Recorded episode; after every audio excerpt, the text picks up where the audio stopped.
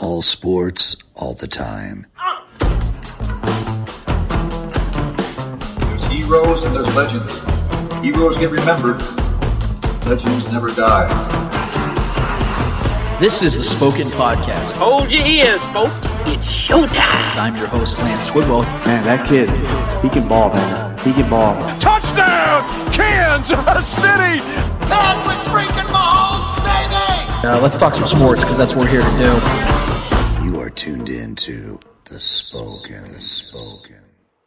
This is the Spoken Podcast. I am your host, Lance Twidwell, here inside the KCPN studios with my guys Trevor Twidwell, Eddie Ortiz, and Miss Gad on the ones and twos. Episode 88 coming. Or, I'm sorry, 88. Man, we're jumping six episodes ahead. Holy shit! Episode 82 coming at you guys full full, full force. Man, we are so ready to go for our live streamers, YouTubers, and podcasters. Welcome to your home, away from your home. Hopefully, Kawhi, Paul George, and the rest of the Clippers are joining us from their couches tonight as LeBron and the Lakers are taking on Nikola Jokic and the uh, Denver Nuggets in the Western Conference Finals. And we have a great show lined up for you guys. We got Jay Binkley joining us momentarily. Cannot wait to get his thoughts on the all things Chiefs and the NFL. But first, I want to start on a rant for a second. This is our first show this year in which we get to look back on an entire slate of NFL games. It's a great time to be here with you talking football. And in a few minutes, like I told you guys, we're going to be getting a, a guy that knows football better than most of us could ever imagine. But I wanted to start tonight by going what I I wanted to go over what I learned this week in a segment, and, and I wanted to give you a few thoughts from a few matchups and the results from week one and what they told me. For starters, Joe Burrow is going to be special. Joe Burrow is going to be a damn good quarterback in this league. I don't know about great yet, but I see what the Bengals see in him and have seen in him all this last year. The Chargers did everything they could to lose that game in week one, and they damn near did. Same with the Browns last night. But the Bengals are simply a year away from being a year away. And had the Chargers training staff worked a little harder, they would have been more players sidelined, which would have turned the tide for the Bengals more than likely. And to no one's shock, the Ravens are and will continue to be a great regular season team. The way they handled a Browns team that still has a massive image issue that is nothing short of impressive. Lamar looked great, the defense was sound, and they looked primed and ready for another huge disappointing loss in the playoffs. And when it comes to the Browns, well, let's just say that football wasn't the only thing that was hitting OBJ in the chest. Uh, and Baker, you're either in or you're out with Baker. I personally have never been somebody that's believed in Baker. Uh, I know Trevor has, has mentioned that his belief in Baker, and, and it's because he has talent. Let's be honest for a second. He played incredible football back in OU. But I've never believed him to be an overall number one pick, and his blatant inabilities in year three are fr- flaring, flaring brighter and brighter as each week comes about. And my guy, Matt Stafford, he deserves better than drop touchdowns on game winning drives. Let's just leave it there. This Lions franchise is what will keep him and other greats like Barry Sanders and Megatron from getting that national spotlight and recognition as they clearly, clearly deserved. And Russell Wilson was nothing short of incredible, throwing as many touchdowns as incompletions. He displayed a performance as an example as to why I was tempted to predict him as my MVP going into this season. And he could make me look like a fool if he keeps it up. And the Seahawks, although deficient in certain ways and areas, got it where it counts. And I don't expect their weaknesses to outdo their strengths anytime soon. Possibly not even until the Super Bowl. And what did I say before the season began about my dude, A.A. Ron Rodgers, formerly Trevor's guy?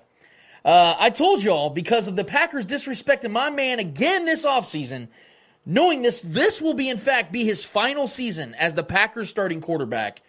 Rodgers is going to go the hell off and have his best season since 2011. He's already he's already on pace to prove me right. Cannot wait to continue to see his season as he flourishes. And Cam was impressive and showed us all that he is still a top 10 talent at the quarterback position in the NFL. But let's be real here for a second. he wasn't even the best quarterback playing for the Patriots in week one. Ryan Fitzpatrick was Ryan Fitzmagic for the Patriots with those three graceful interceptions. And I know that it stems from the guilt he carried since knocking them out of the two seed back in week 17 of last season. The Patriots are thin, and I didn't see anything from anyone outside of Cam that changes my mind on this Patriots team. The Eagles, Colts, 49ers, and Cowboys all shit the bed in games they should have clearly won. All four came into week one with high expectations, and like a Philip Rivers Hail Mary, they all came about a half mile short. And regardless of how uninspired and unprepared they all looked in week one's L's, trust me when I say that the expectation and pressure as a whole won't change nor dissipate as the season progresses for any of them. So it'll be up to them to turn around this season and their season, no matter how early it might be. The Steelers, they want a snooze fest against the horrific Giants. Big Ben is back ish. In all seriousness, it was good to see him back on the field and fighting for a W, and from the looks of it, he took Jameis Winston's advice and ate it. But he looked as good as a 38 year old coming back from a severe elbow injury could look. The question is will it work? Is it sustainable for all 16 and beyond? No, I don't believe so. But it'll be fun to watch what Ben will do with such a great defense behind him, providing the only real pressure the Ravens have felt within their division since Lamar's takeover, since he took over in Baltimore. And we all know how Lamar and crew handled pressure, or rather, how pressure handles them. The Broncos were hit with an unfortunate series of injuries before week one, but that didn't stop Drew the Drew Lock the Drew Lock love train. The hype on this kid has been the only real thing when it comes to his reputation. What has he done to garner any real praise and or credit from the local and national audience? Nothing. And that was on full display when he and his team were taken down at home by a Titans team that missed three field goals and a PAT. Look, Broncos fans, I, I, I have to be real with you. It's going to be a long season in Denver. And this Drew Love, Drew Lock love train will grow old quickly. And speaking of old, did y'all catch a gander at that senior circuit in New Orleans? Brady versus Brees in the Diaper Bowl, brought to you by Prunes and afternoon reruns of Matlock, was packed filled with screen passes, interceptions, and laughs. The screen passes came from Brees, the interceptions came from Brady, and the laughs came from me. From look, the Bucks are talented. Let's just be real here for a second. The Bucks are a talented team. We've known this for a couple of years now. But they did not upgrade at quarterback. They simply got a more accomplished shell of a quarterback in Tom Brady to replace a mistake laden young talent in Jameis Winston. In other words, they got no better at the most important position and look to already have issues with chemistry. And maybe, look, guys, maybe it'll get better. It won't, but even if it does, their better will be a contender's worst. Cannot wait to see a pirate ship burn and sink into the sea. And although they blew past arguably the worst team in the NFL, the Bills looked like a team that grew up and matured this offseason. Bringing back just as many starters from last season as the Chiefs did, Buffalo gave me even more confidence they will be joining the Chiefs in the AFC Championship in January. And speaking of the Chiefs, yeah, I didn't forget about our guys. I know it's going to come off as an odd flex, but every game this week outside of their methodical beatdown on the Texans told me more about the Chiefs' chances of repeating than the Chiefs did themselves. What do I mean by that? I mean that if you look around the league as a whole, you will see the glaring holes on each and every team, except the Chiefs. Sure, the Chiefs have their own issues and weaknesses, and I'm sure they will at times rear their ugly head and may even cost the Chiefs a game or two during the regular season. But the difference in how they handle those issues, the difference in how they've answered those weaknesses, is what continues to separate this franchise from the rest. When Todd Haley and Romeo Crennel failed, Clark Hunt went and got Andy Reid. When John Dorsey showed his inadequacies as a GM, they went with Veach season. And when Alex Smith continued to come up short in very winnable playoff games, they traded up for the greatest gift in NFL history in Patrick Mahomes. You lose yourself a Kareem, you get yourself a Clyde. And so it continues. This franchise answers their weaknesses and they always come out better for it. You'd think losing Bashaud Breeland before the season began and losing Charvarius Ward to injury midway through the game would signify and justify team wide pan- panic. But with the additions of Tyrann Mathieu and drafting Juan Thornhill last offseason, along with adding L'Jarius Sneed this offseason, you almost forget the fear of losing important pieces in those two. No other team can replicate what the Chiefs have already accomplished. No other team in the NFL can adjust to difficulties like the Chiefs. And again, it's not just the Chiefs that have proven this. Pay attention to what these teams have already revealed to you. Like Maya Angelou was once eloquently quoted in stating When someone shows you who they are, believe them the first time. The other 31 teams are showing you who they are. Inferior to Mahomes and the Chiefs. Still chasing the greatness that the Chiefs have obtained yet continue to hunger for. Believe them. I know I do. And I have a strong feeling that as this season progresses, my belief in not only the Chiefs, but the league as a whole will only continue to grow stronger. And I'm going to leave it right there because we have our guy, Jay Binkley, waiting, waiting on line one. I don't want to keep him waiting any longer because my guy's ready to go. I'm ready to go. We're all ready to go. So we're going to take a quick break. When we get back, we're getting our guy, Jay Binkley's thoughts on all things Chiefs and all things NFL. We'll get back to that after this.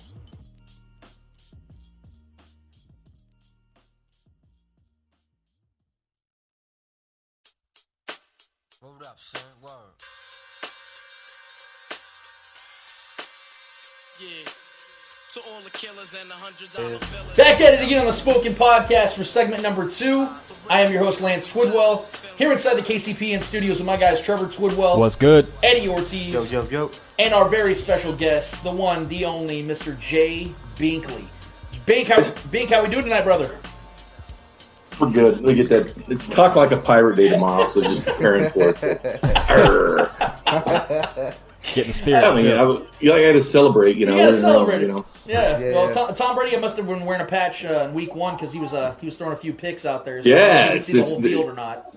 yeah, it's not really for the Buccaneers. You know, Well, Bink, in my in my first segment, I, I began by ranting uh, about what I've been seeing from both the Chiefs, the rest of the league, and how I think they have already explained their glaring differences.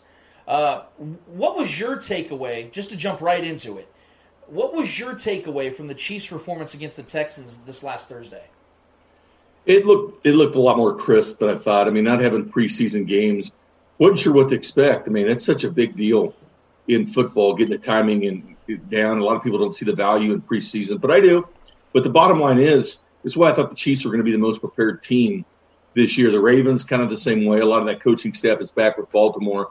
I mean, when you have every coach back, which the Chiefs do, and it kind of goes under talked about. Yes, we talk about all the players that are back for the Chiefs, but when you bring back Matt House and Brendan Daly and Dave Toub, and you bring all these guys that know exactly what to expect from their players, and Eric Bieniemy, Mike Kafka, you name it, and then the fact that Patrick Mahomes has used these players, he's used to throwing the football to Tyreek Hill. He's used. We saw the NFL. We saw where like Drew Lock wasn't in sync with Jerry Jeudy. Uh, Drew, uh, Tom Brady could practice all he wants with those players, but he didn't see that in-game timing with a lot of players around the league. But you saw it with the Chiefs.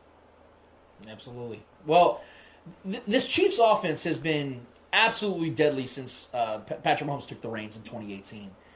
But it was simply unprecedented when Kareem Hunt was in the mix. Now, I, I believe that Clyde is the better talent and has a real chance of, of being even better than Kareem. Is that how you also view Clyde? Is would will he be everything Kareem was for this offense, but even possibly more than that? I think so. I think that Clyde's going to fit in. I, you know, Kareem was such a good addition to this team. Whether he's catching the football in the backfield, I mean, single-handed, he just destroyed the Patriots in the two games that he played with them. But I think Clyde's kind of the perfect mixture. He does the three things Andy Reid wants: blocks, can catch out of the backfield, and runs. And again, we're talking about 95 SEC running backs that have been drafted since 2000, 15 in the first round. He's the only running back in the history of that conference got a thousand yards rushing and 50 yard or 50 receptions. Mm. And you look at who he was doing it against: Alabama, big big receiving year last year, big game, and then Clemson national title game. But he shows up against the biggest competition, but he's got extremely good hands, something Andy Reid really covets. Now, as far as Clyde is concerned, I, I mean, I, I, don't know about you, but I, I, said last on last week's episode that if if you wouldn't if you would have taken off the back of his jersey, the, the name on the back of his jersey, he looked like a four year, five year veteran. Uh, how impressed were you in week one? Do you think he's going to carry that type of momentum going into these next few weeks? Well, I was impressed, especially since he's a rookie. And, you know, it kind of goes against what I was saying, you know, the familiarity with the offense, and he was already getting the hype. And we, we just hadn't seen him. You know what he did at LSU? That was a fantastic offense. I mean, Joe Burrow throws for 60 touchdowns, and Clyde just excels. I mean, that was a high octane NFL offense with their offensive coordinator in Carolina, Joe Brady. So I do think it helped acclimate him to the NFL. But yeah, I mean, I don't think they're going to be heavy carry all the time. I think if they're going to give what the defense. They wanted to keep it relatively simple against the Texans. They knew they had them beat. They knew the Texans kind of rolled over uh, once the Chiefs started storming back.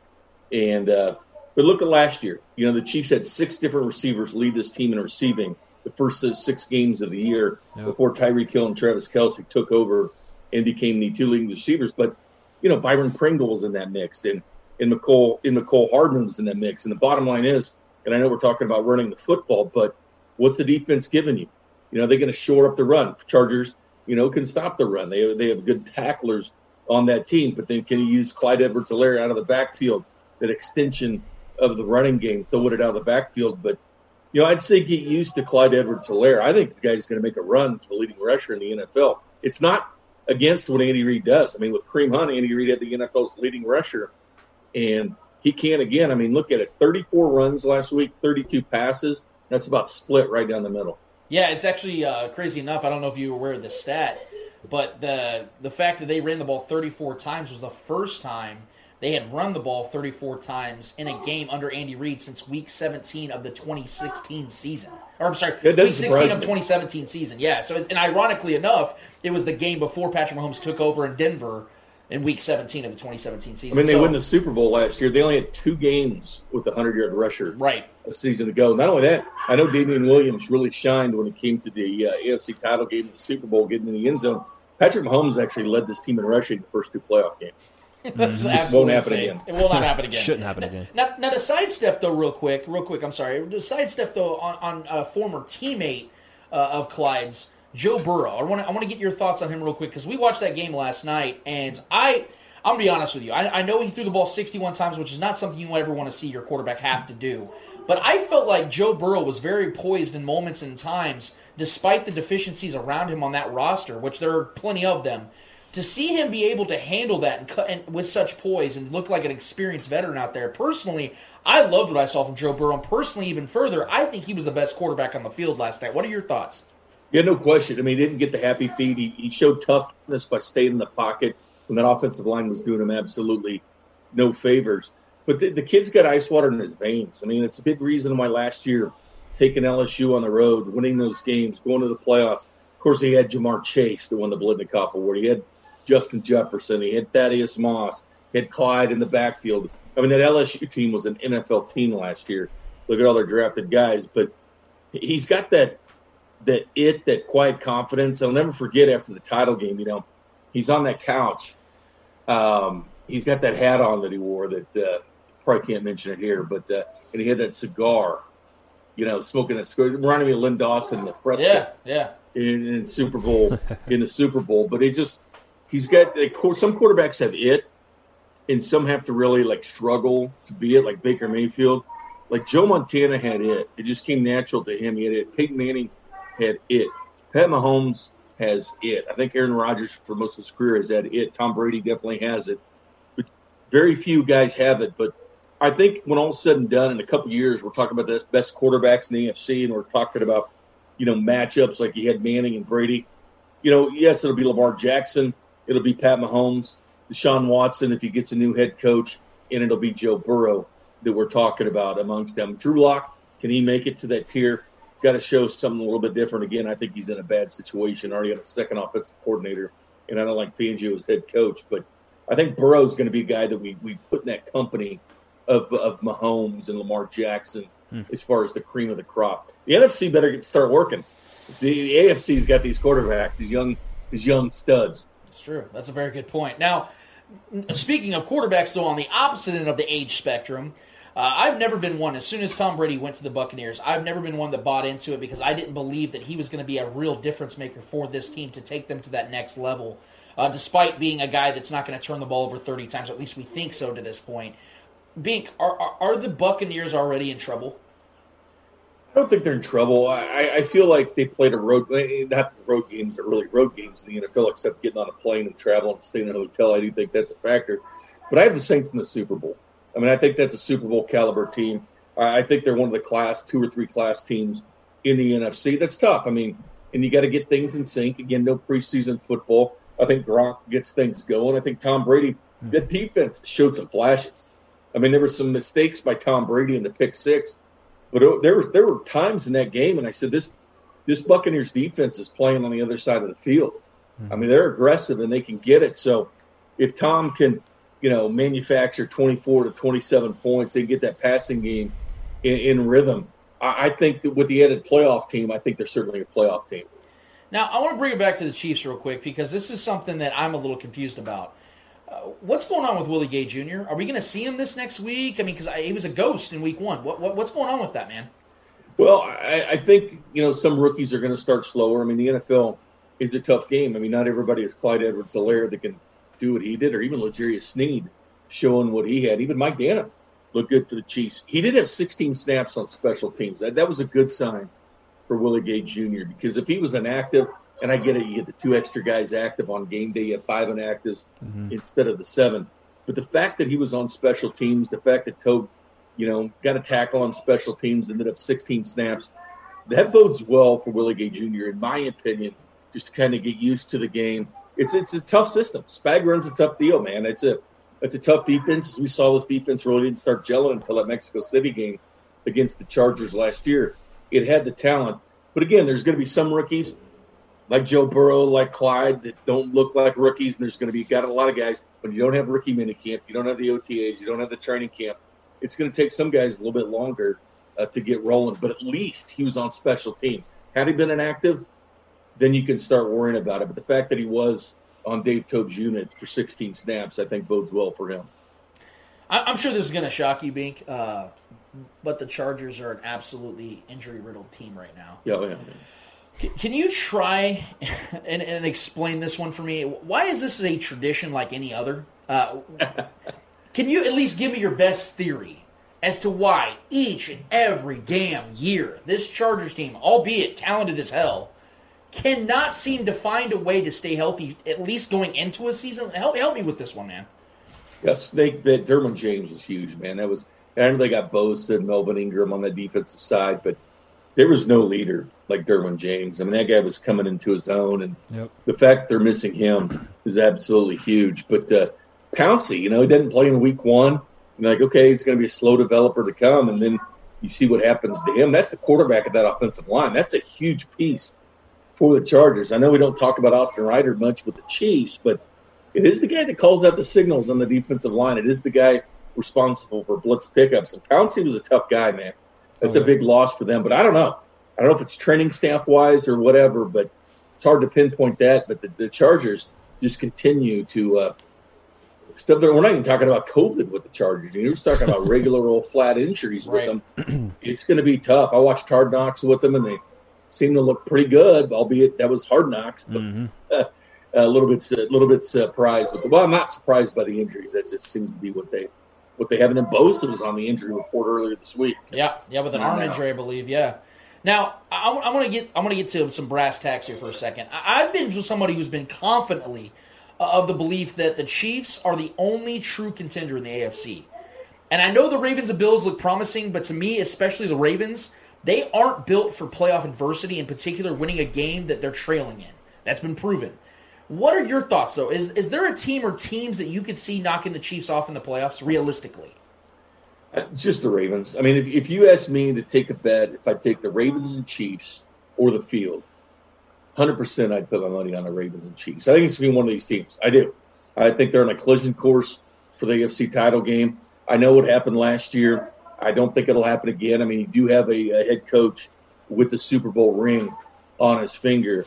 I, I don't think they Lamar put up big numbers. It just was inefficient big numbers, but it was huge rushing and throwing the football. But they were, you know, inefficient plays, so to speak. But I think they're taking those steps. It reminds me of Favre and the Packers, and they take those steps. They get the playoffs. They kept getting knocked off by the Niners and the Dallas Cowboys, and finally able to punch through. But uh, I, I do believe that there's a team out there. It's the Ravens. With everybody that came back, plus the coaching staff. Now I think the Chiefs are going to beat them in Week Three. The Chiefs are a better football team than the Baltimore Ravens, but I think they clearly pose the biggest challenge. And I don't even know who the other tier is. I mean, tier one is only Chiefs and Ravens. I'll put the Ravens on that tier. Tier two, you get the Buffalo Bills. Who knows what New England's going to come up with? Belichick seems to coach really well when he's forced to, like when he went three and one without Brady, or when he won 11 games with Matt Cassel. So will the Bills be that team? The Colts disappointed me. I thought, you know, they were just that quarterback away from what they'd done with Chris Ballard and that offensive line, rebuilding some of that defensive pieces. And I thought the Colts were going to be that team, but clearly stubbed their toes in Jacksonville. Although that's just week one, it doesn't mean a ton. But uh, it's like Houston. I would like to say Houston, but Houston's got Kansas City, Baltimore, and Pittsburgh. They could start off 0 3, and then we can just going to put them out the window. Teams 0 3 don't make the playoffs very often. Well, speaking, you bring up Pittsburgh, uh, and, and for the record, by the way, I actually And I have- like them. They'd be tier two. Yeah, okay, so tier two. So I actually, for the record, I just want to clarify here. We did our prediction show uh, a little over a week ago, and I actually made the prediction that I have the Bills beating the Ravens in the divisional round to face the Chiefs in the AFC Championship. So I'm with you on the, the Bills. I think they're going to be better than a lot of people. I like the Bills. insurers. Yeah. But to, to speak on the Steelers real quick, I- I, I spoke on it a little bit in the first uh, segment here. Ben Roethlisberger, he didn't look bad at all. But do you believe it's sustainable? I know their defense is elite. They have a great defense. They have a really good coach.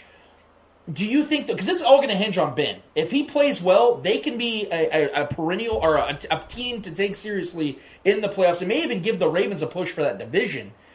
Do you believe it's sustainable though, with this 38 year old tendons tear, torn off, basically having Tommy John surgery? Do you think it's sustainable?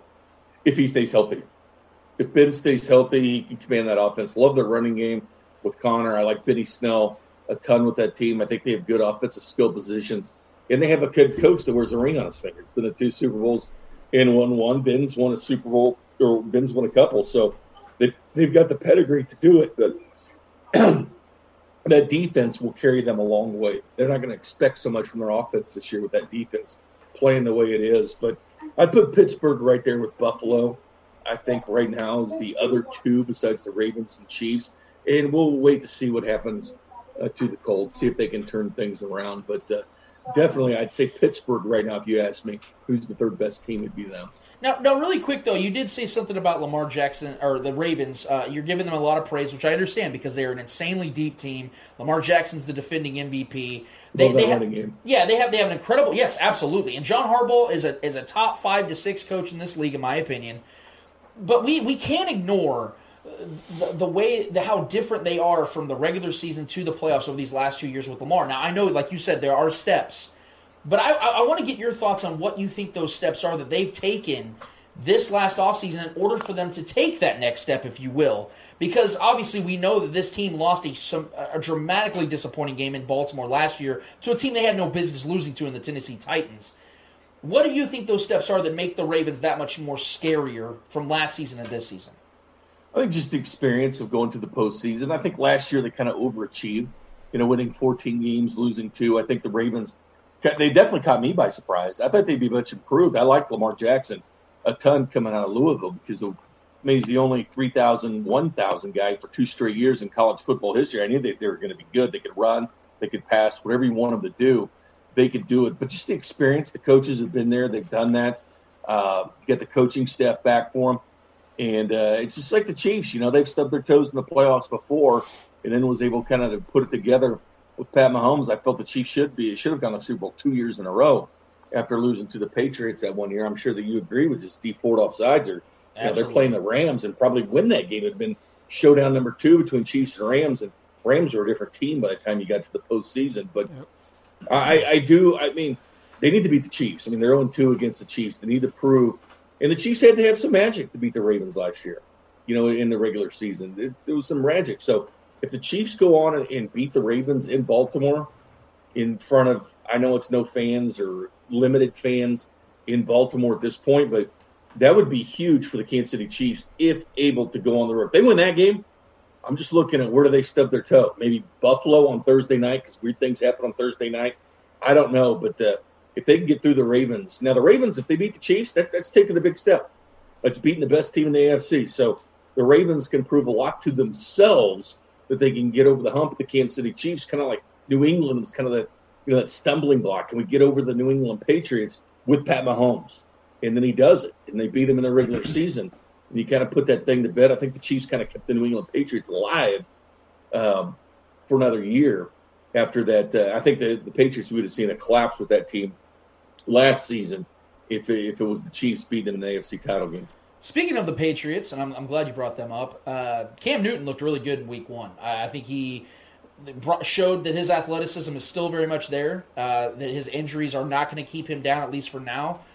But, but I'm going to be honest with you, being I, I I don't think that this Patriots team's very good. I think Bill Belichick's an incredible coach. He's going to coach the, his ass off each and every week and have this team as prepared as possible. But they're insanely thin at a lot of positions. Cam Newton does not have any true proven weapons outside of Julian Edelman, who'll be 34 this year.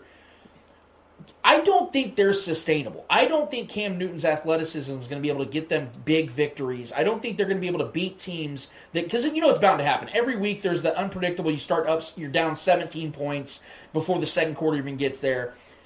They, I don't believe their style is going to get them big wins against big teams because you know they're going to be facing some hard teams. They have one of the hardest schedules in the NFL. Do, do you have belief that this Patriots team can actually make a playoff run? Hey, can they sneak into the playoffs, a wild card, possibly? Uh, they still have that defense. I mean, that defense, I know they had eight opt outs, and Chung being gone from season. I'm surprised Earl Thomas hit the Patriot, to be quite honest with you.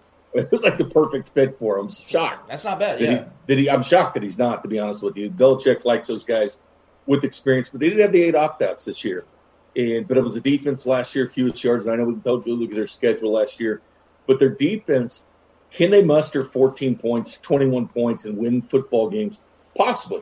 Uh, Bill Belichick's going to Princeton offense this thing. He's going to dumb it down, slow it up. Cam Newton is so big on those vital. I mean, put it this way: in 18 and 19, Tom Brady only had 69 yards rushing. Cam Newton in one game had 75. That's the most since Steve Grogan with 85 in 1977. That was a long time ago. I was four years old, and that was a that was a long time ago. Yeah. But it Did adds they- a new they- real element quick, to them. real quick, Big. Did they have TVs back then? They did. They did. Color television? Was it colored?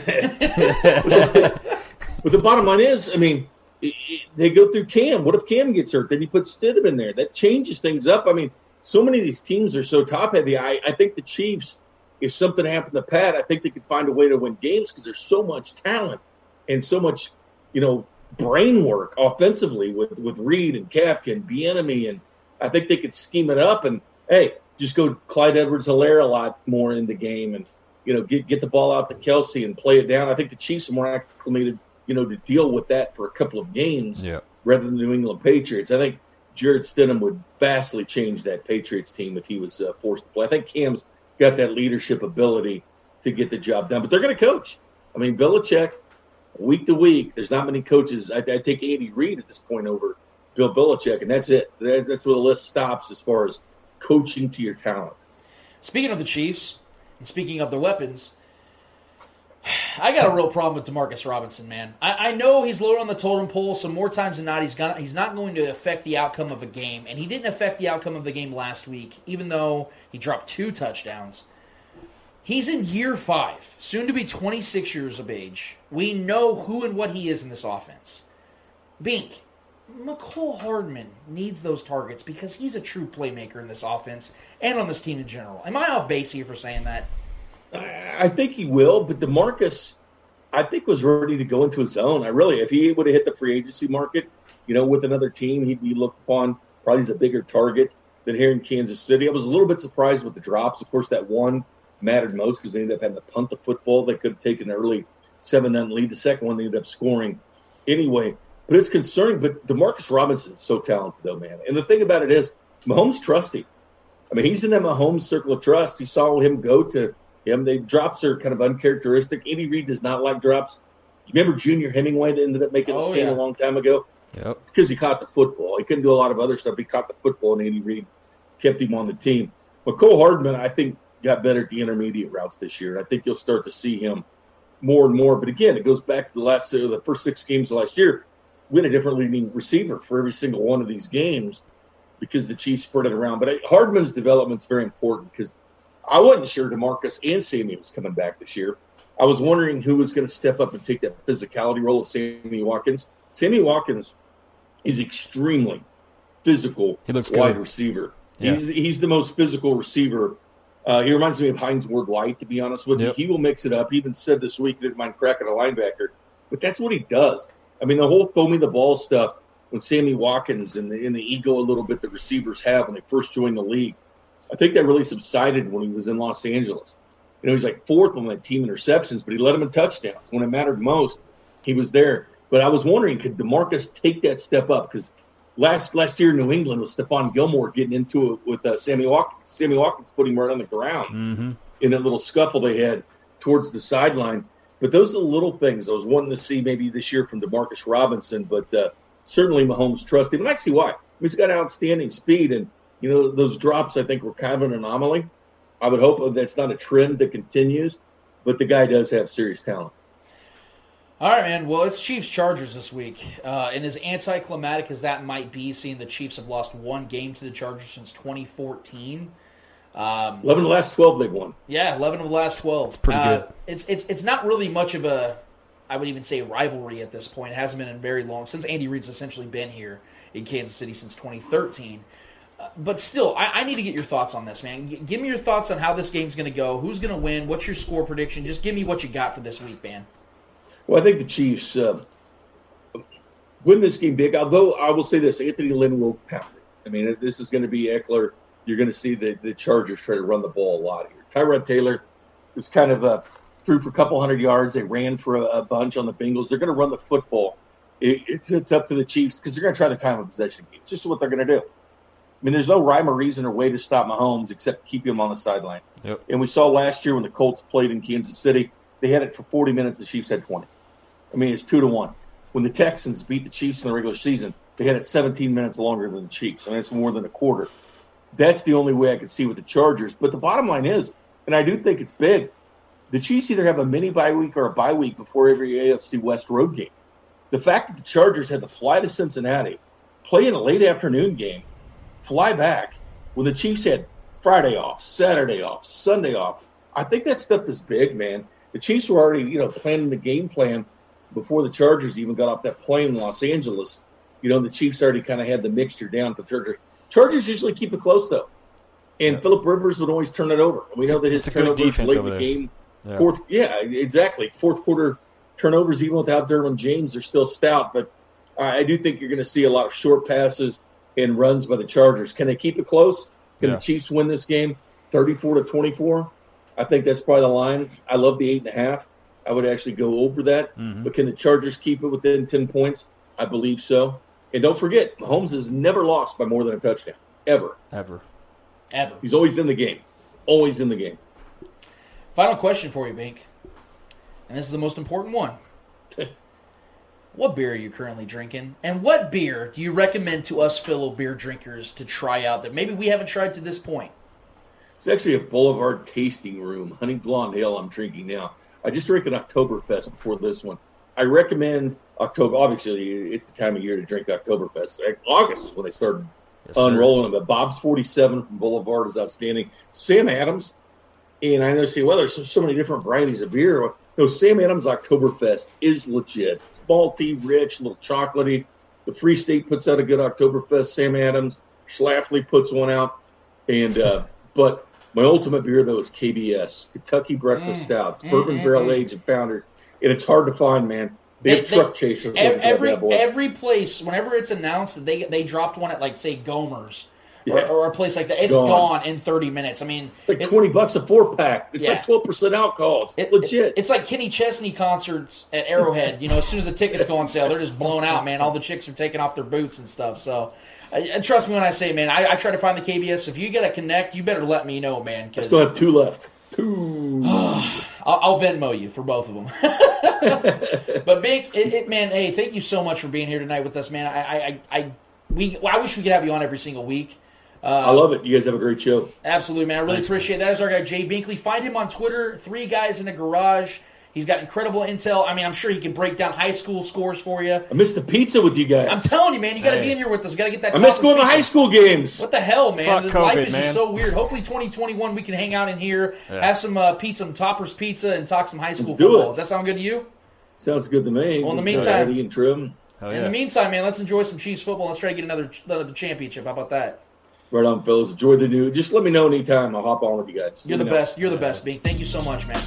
Take care, guys. Enjoy your night. You too, brother. So that's our guy Jay Binkley. Like I said, guys, we got to pick his brain, get some Chiefs knowledge, some NFL knowledge from our guy.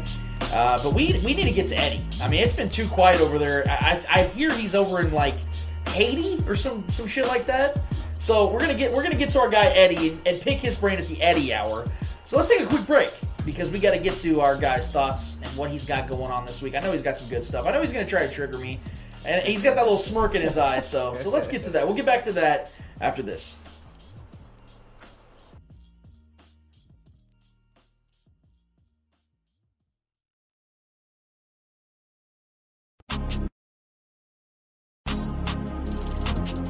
You are listening to Kansas City Podcast Network.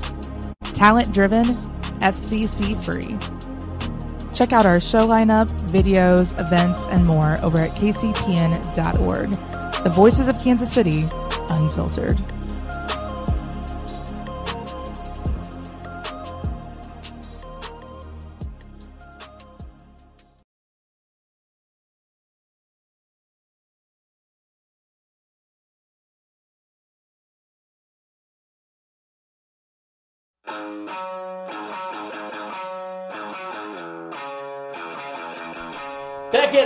At it again on the Spoken Podcast for segment number three. I am your host, Lance Twidwell, here inside the KCPN studios with my guys, Trevor Twidwell. is good?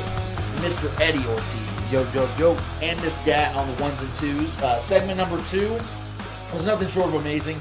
I, I mean, I would I would pick Jay Binkley's mind over anybody else's mind when it comes to the, the world of football. I, I love hearing his thoughts on all on all levels of football. By the way, this guy knows his his, his high school football. He knows his college big time action guy, and uh, a big time NFL guy as well. So if you guys if you guys want some football knowledge, hit my dude up on Twitter at Three Guys in a Garage. You can also hit him up on uh, Facebook as well, Jay Binkley.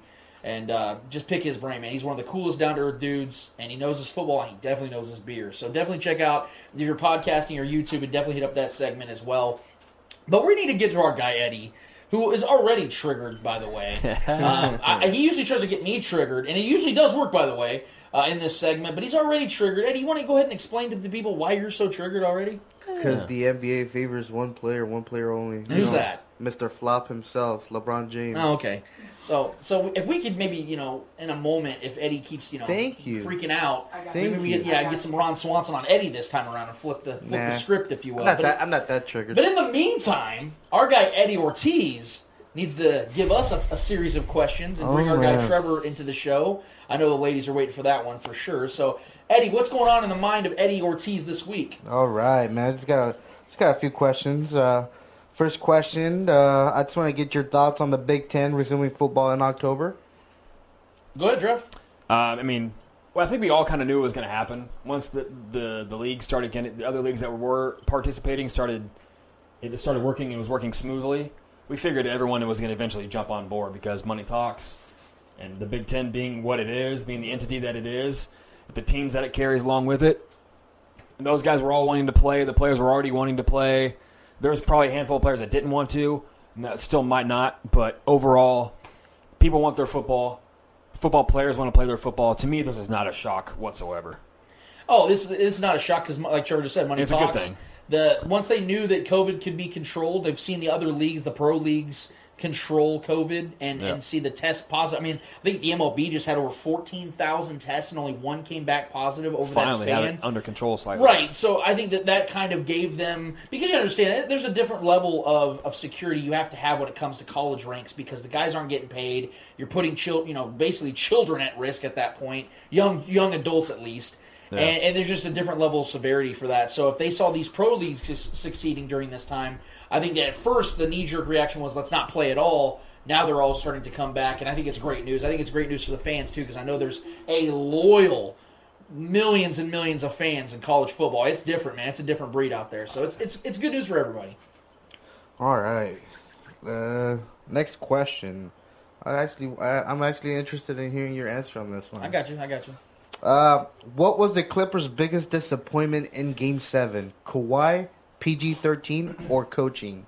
Um, it, it, I don't think it was coaching to say to say this. Although I do have an opinion uh, in regards to coaching for the Clippers, but I don't think it was coaching. I think what it was is th- this team liked the smell of their own shit, if you will. Uh, they they they were they were the team, and it, it was so evident all throughout the regular season, all throughout the bubble eight games, all throughout the playoffs.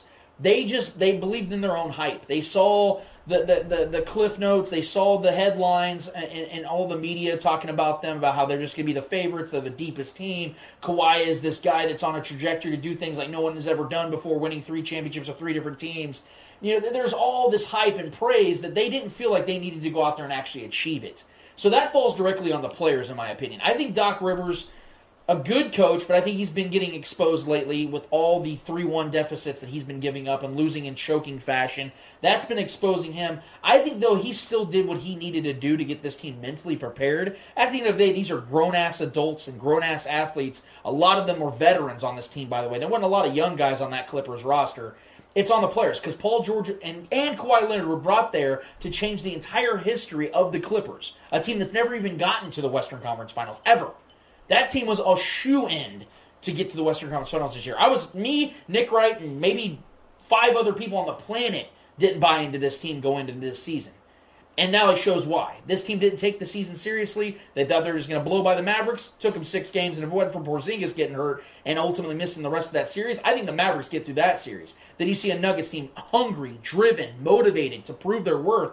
Ended up coming back from three one. It's on the players completely. Yeah, I mean, like you said, it is. It would be easy to pin this on Doc because of the, the, the track record he has, which is valid, but it's not the. It wasn't the biggest reason. The biggest reason. I mean, let's let's do a side by side comparison. T- 2011, the biggest black mark on, on LeBron James' career, when they failed, when they were the better team and everyone knew it. They had the two. They had the two of the best players. Him and D Wade were the two, the first two best players in that series. Even as great as Dirk was, D Wade in my mind was still better at that time. We can argue that, but either way, did anyone mention Coach Spoelstra being at fault when they lost that series? No. It was the fact that LeBron James lost their series that he choked, right? So we got to keep that same energy with other superstars or the quote unquote superstars that want to be the new king of LA and want to, you know, want to come in here and, and act like they, who, quite frankly, have the best roster, probably top to bottom, have the best roster in the Western Conference, and you still lost to a bunch of youngster youngsters have never even done this before right? So these are a bunch of first timers and going against guys that have been deep in the playoffs and have won uh, NBA Finals MVP and have been, you know, Defensive Player of the Year. So Kawhi Leonard, in my mind, is the number one guy here. You got to be the guy. This is the first time Kawhi's ever had that pressure on him to be the guy to carry the load, like we've seen LeBron James do since pretty much the beginning of his career. There's no excuses there. Paul George, I think a lot. Anybody who's a who's a, uh, you know, a, a big fan of the NBA and has watched a lot of NBA like we have We've seen this before, Paul George. We kind of expected this from Paul George. We all kind of knew this was coming. So um, the fact that Kawhi Leonard was, had n- numerous disappearing acts and was absolutely atrocious in most of the three of the four, three of the seven games, I think he scored zero points in the fourth quarters. Three of the games there. It's unacceptable for, for being a superstar player and a champion who I, I love and respect, but he fell short, and he should be the top dog to blame here. The two stars of that team let that team down and quite frankly, the entire team let themselves down because the, the, the, the, two six men of the year players that you know were braggadocious all year about the depth of that team, and Lou Williams was absolute ass the entire bubble. He was ass. He was trash. He was trash in this series. He couldn't put you know he was he was the closer for that team. He couldn't put games away. They couldn't hold leads because of the depth was failing them as well. So the entire roster all needs to hold the L because they're all. I mean, starting Kawhi, but the responsibility falls on top of the two stars of that team first. And I think Doc would probably get third on the list of the blame, honestly. All right. All in all, just an outright inexcusable loss there. Gotcha, gotcha. Uh, this next question is a two-part question. Uh, the first is uh, is Jimmy Butler a superstar, and the second is is Miami about to sweep the Celtics? I hate to give you the same answer for both, but no. Uh, Jimmy Butler is he's a special breed of player because he isn't great when it comes to individuality. It- it- he's not a great individual player in most regards. He's not a knockdown shooter. He's an incredible defender, but outside of that, he's not he's not a great passer, not a great rebounder. He's just kind of really good at a lot of stuff. Um, if, if you want to be honest with me, if I want to be, if, I'll, I'll give you this. He is. Bear with me for a second. Paul George with a worse shot, but a much stronger mentality. He is what Paul George would be if he had a strong mental game. You know why? Because he's an overachiever. Exactly. Jimmy Butler was not expected. He played at a small school. Dude, go read his bio. It's Right. insane. How many odds? yeah. I mean, obviously, genetically, he hit the lottery. But as far as He's worked being for able everything to, he's got. Yeah, be able to be where he's at, you got to give him all the respect. And he's an acquired taste. He's an yes. acquired taste. So the mental, the mental aspect is what I, I think he's a mental superstar. I'll tell you that. Yeah. But as an actual NBA player, no, he's he's in a tier two, tier three. I would say tier two more likely. Uh, to sweep the Celtics, no, I'm actually going to stick with the Celtics. I think the Cel- the Celtics are going to fight back in this series. Think about how strange everything Mm-hmm. They're is. too talented, man. Yeah, they're too talented. Because if, if, if things would have gone the way they were supposed to, the Celtics would have had those first two games at home in, in an actual normal season, which means that they more likely wouldn't have been out, down 0-2, and they would have been going back to Miami in a different setting. But now with no real fans, now with it just being basically like backyard basketball, there is no true momentum for most teams. Now, Miami, I will give them a ton of credit. They could very well win this series. But Boston has what the Heat don't, and it's to the point about superstar talent. Jason Tatum's not there yet, but he's already on the verge of passing LeBron James as the only player or the youngest player in NBA playoff history to record uh, four games of 25, 10, and 5. He's already got three. He's tied LeBron with that. He's the youngest player to do it with LeBron. Yeah.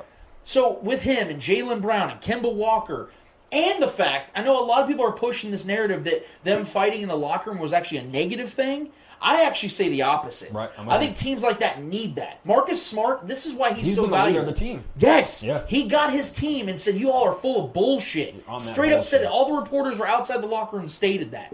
That's going to, I think, reinvigorate this team. I think they win the next two games and even, even up this series, and stick with my prediction of the Celtics in seven. Yeah, I love it. I'm right there with you on that. Um, Jimmy Butler's not a superstar, but he is without a doubt a star. Um, I think he's like right there in that tier with like a Klay Thompson. Um, I think Klay Thompson's the better player slightly, but they're in this, they're like in that same tier to where I, I look at him as more like a Scottie Pippen, how he was with the Blazers, how that was a good Blazers team when he went there, you know. But he has that. He's a very good defensive minded guy, very strong willed. Um, isn't really the best go get a bucket guy or a pure scorer, but he's very clutch. Obviously, we've seen that in numerous games in the bubble. They've lost one game in the bubble or in the playoffs so far by him being the leader. But he's had a, and we're sleeping on the great coaching that's going on over there in, Mi- in Miami. I think Spoelstra is, is coaching his absolute ass off, and at this so far in this series, he's out coaching Coach Stevens. Um, Stevens has got to put the, their foot on the throat because they've had too many leads and they've blown them. Uh, but all kudos to this, this the toughness of this Miami team. Um, but he's got a great that Miami roster is a great roster. It's very deep. A lot of the guys are very gritty type guys. Um, Bam has been playing out of his mind, making big time blocks, big time defensive, and he's been hitting his free throws. Has been making short mid mid range jump shots and getting to the bucket. Uh, Goran Dragic is playing maybe his best year of his career at thirty what thirty four. Yeah, 34 years old. and He's playing maybe his best year of his career. It's insane. The guy's playing out of his mind, hitting big threes, cl- uh, clutch, and then Tyler Herro. Um, honestly, if he would have been, if he would have started a little sooner, like he's been playing lately, he might have been up there for rookie of the year. The kid has been incredible. I think he still finished like third or fourth yeah, in voting. Yeah. I mean, Ja Morant, I think still would have got it regardless because he's the better player. But Tyler Herro is Herro is playing out of his mind, hitting. He hits big shots and big moments. He's got he had nine ice in assists in game two. Yeah, he's already, game he's one, already had a triple double in, Yeah. in, in, this playoffs. So that, that alone is you know, so um, it, it, it is making. I mean, I chose the Celtics obviously, but it, this is going up 2-0 is hard to overcome in the fi- in, in, in the conference finals. No matter what team you are, no matter who you are, but I do think this Celtics team is just far superior in talent. they just got to put it together as a collective unit, man, and hold on to leads because they've been blowing them out at moments, and then Miami just grits their way back into it and d- doesn't let go. And the Celtics need to figure out how to channel some of that. They need to borrow some of that energy and finish games because they've been the better team. The majority of the games, they've been the better team. They're just not finishing, similar to the Clippers were. So it's a matter of finishing. But yeah, Jimmy Butler's been playing out of his mind. Probably his best year as a, as a, as a professional basketball player for sure. All right. Let's go to let's go to football. Um, next question is: uh, Will we see a more uh, loose Russell Wilson? Like, will we see him uh, like do those those runs that, that we know Russell Wilson can? Will, will Pete uh, Pete Carroll let him let him be Russell Wilson? And will this lead to his first MVP vote? Oh, Ru- Russ is definitely going to get MVP. I can't. Yeah, I can't believe we're even sitting here having to have Yeah. ask that question about Russell Wilson never having a single MVP vote to this point of his career. I think this is year nine. Um, in the last four years, he's been an elite quarterback, no questions No asked. doubt. No doubt. No, I don't think Pete Carroll's going to take that, take things and change them. He's 69 years old. This is his style. He's a run first co- uh, coach. He just loves that style of football. The good thing for him is that Russell Wilson is his Tim Duncan. He's going to do whatever his coach asks him, whether he likes it or not. Uh, I heard Russ on uh, Dan Patrick's show earlier this morning, and Dan was asking him those same questions. And you can tell, like, Russ was not hiding about it. He, he was very authentic about it, that he would like to, quote unquote, cook. He wants to throw the ball more. Yeah. But what quarterback doesn't want to throw the ball more? Especially a guy that great at throwing the ball. Especially with a deep threat like DK Yeah, uh, yeah. So he wants to throw the ball more, but I think that Russ is bought in because he knows the results are there. That when they run the ball and they and they they play good defense, they are in the playoffs. Every he's never missed the playoffs. Yeah. Russell Wilson has never missed the playoffs, so he's going to trust Pete Carroll. They won a Super Bowl. They've been to two Super Bowls together, so I think he trusts the process. Um, and to answer your M- your MVP question, absolutely, the narrative is now there. Uh, I don't want to say he's getting a lifetime achievement award yet because he's only 31 years old, but he is in a way getting that. And it's not that it's not fair; it's absolutely fair. He needs to be getting MVP votes every single year because he's the second best quarterback in the NFL. No questions asked, in my opinion, at this point. Aaron Rodgers is, is flirting with it, but I still think Russell overall is better at this time of his career. So yes, he's going to get MVP votes, and if he continues to play the way he played in Week One, the dude might win MVP straight up, and that's with Patrick Mahomes included. He might freaking win that MVP. Yeah, and one of the reasons why I do see him as taking a chance at being the MVP, and not let alone getting a vote, I think there's a good chance he could win it because I have him in the Seattle, leading the Seattle Seahawks to the, being the best team in the NFC. And if we all know, the NFC is absolutely loaded this year. The rosters are from top to bottom for the t- the top six, seven teams, right? Are, they're all loaded rosters. So the NFC is going to be very tough, and I think if he can lead the Seattle Seahawks to uh, the, the be- being the best team in the NFC, that alone should give him uh, a vote, for Christ's sake. Um, yeah, I, I mean, I do think he's. I think I actually do see the offense actually leading a little more into them throwing a little more this year um, because of. I think Pete Carroll's known, to, especially towards the end of the year goes, because we've seen um, uh, who's their starting running back again? Um, Carson. Chris Carson, Carson. yeah, Chris Carson. He tends to get banged up, right? I think they want to try to like kind of balance their offense a little more, play a little more, um, you know, balance attack, you know. So um, I think we saw it obviously in the Atlanta game. He threw a little more and he was balling out of his mind. But I think that had to do more with the game plan because Atlanta was going to put up points and they throw the shit out of the ball too. So you're going to have to play catch up with them. Um, but I do think he's going to throw a little more. I think they're going to be a little more leading leaning towards him. Yeah, taking a little more reins of the offense this year. I, I do think that's going to happen. I think it kind of showed in week one. Um, so his number is going to be absolutely outrageous this year. Um, and I definitely, I mean, we all have Seattle and, and Kansas City in the Super Bowl. So uh, I, I fully expect him to have an incredible, maybe maybe the best year of his career this season. All right. Next question. We've seen uh, you touched on it uh, with Jay Binkley earlier, and then you also touched it on your on your monologue. We've seen the first two games of Joe Burrow's career in the NFL. Have you guys liked what you've seen so far? Absolutely. Uh, I cannot give this guy enough praise. I'm I'm gonna give uh, Joe Burrow every benefit of the doubt for this season and probably next season as well, just because of the fact that Joe Burrow is not just a rookie. Joe Burrow is not just a first overall pick. Joe Burrow is coming into a organization that has been historically awful, not just historically bad, historically awful. They've never won a Super Bowl. They've, I mean, they haven't been. To, they haven't been. To, pl- I haven't won a playoff game since 1990. Andy Dalton would always get them there. They'd always lose. Yeah, and I mean, they're, I think they're one of the four teams left in They the NFL. always that- lose. They would always lose primetime games. Yeah, and so got them. Yeah, and so you're coming into a situation where no one's expecting much. I mean, as far as Joe Burrow as an individual, they're expecting him to play well, but he's coming into a situation, like I said, where this this He's franchise is, is is all over the place. Yes, he has Joe Mixon. Yeah. AJ AJ Green looks busted. I'm sorry, guys, he looks washed. Um, you know, they, they, Ross and those guys, Tyler they, Boyd. They're fine. They're fine like offensively, but yeah. their defense still has a lot of work to do. The point is, I'm giving him the benefit of the doubt, but even with that benefit of the doubt, I think he balled out. He threw 61. He threw 61 passes in that game against the Browns and had over a 90 rating.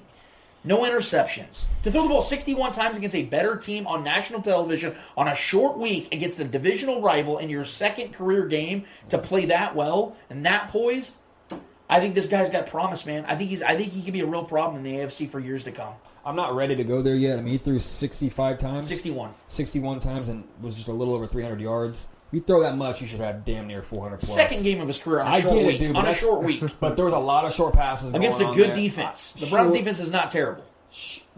They were terrible week one, but sure, yeah. I mean, I, I- Against the Ravens. Yeah, okay. I'm just saying they have a load. Of, I, I get it. Top to bottom, they, Browns might have the best roster in the NFL, top to bottom, offensively and defensively. I get it. Um, I, I'm not ready to say Burrow's is going to be a star yet. I think he has the intangibles. I want to see the tangibles. I want to see the, the the the vanilla stuff. I want to see him, uh, you know, consistently do that stuff. I know it's Cincinnati and it's hard to judge because he's not in a great spot to start his career, but he does have weapons: Tyler Boyd, AJ Green, and Joe Mixon. I think it's not a bad starting spot. It's just the, the new coaching reg- regime could could definitely help. Um, an offensive minded head coach is good for him. Um, I'm excited to see what he can become. He definitely looks sharp. He has what I like the most about him when I watched that game last night was you said his poise that too, but he, he was aggressive. He was taking shots. He wasn't. He did not look timid in the slightest. In the red zone, he looked aggressive. He's chucking the rock in double coverage in the red zone. He's taking chances. And you said AJ Green. He didn't look the greatest. I get it, but he was still taking shots to his number one weapon. He's still trusting his number one weapon. Just going out there and you know doing hurry up offense. You know, week two of his career. You know, that's that was my favorite thing about seeing from him. It was it was similar to how I felt about Patrick Mahomes. Not not saying he's n- even anywhere near, but just the aggressiveness, Right. And looking like he was ready to be. He was born to be here. And his story alone, coming from where he the humble beginnings he has, you know, and then going and flourishing in one of the biggest f- football schools you can go to in LSU, and, and being a champ, a true champ. I'm, I hope he I hope he can make Cincinnati the Cincinnati franchise competitive. That would be only good for the AFC. Um, so yeah, I, I definitely liked what I saw. I'm just not ready to go there yet because we saw Baker, um, you know, kind of have a great start to his career and then really, really flame out a little bit, and he's kind of trying to build that back. They're up. I'm just not- two completely different guys. He he definitely looked like he was more ready for the NFL than Baker. I, I think was. Burrow was the best quarterback on the field that night. Yeah, I think Baker no, no, Mayfield. I think he Baker did more. He, he did Yeah. more. Well, I mean, because I think he's the third best quarterback. Let's the be honest. North. That that Browns running game was just too good to, to let Baker chuck the rock. Yeah, no, I get it. I mean, they're gonna St- St- Stefanski is gonna make J- Baker Mayfield the AFC's version of Kirk Cousins. I mean, how fun would it be to see those two guys kind of become a little rivalry in their own? I would love to see the Browns and Bengals matchups be fun to watch. I'm just saying. I think Burrow is already the third best quarterback in the AFC North.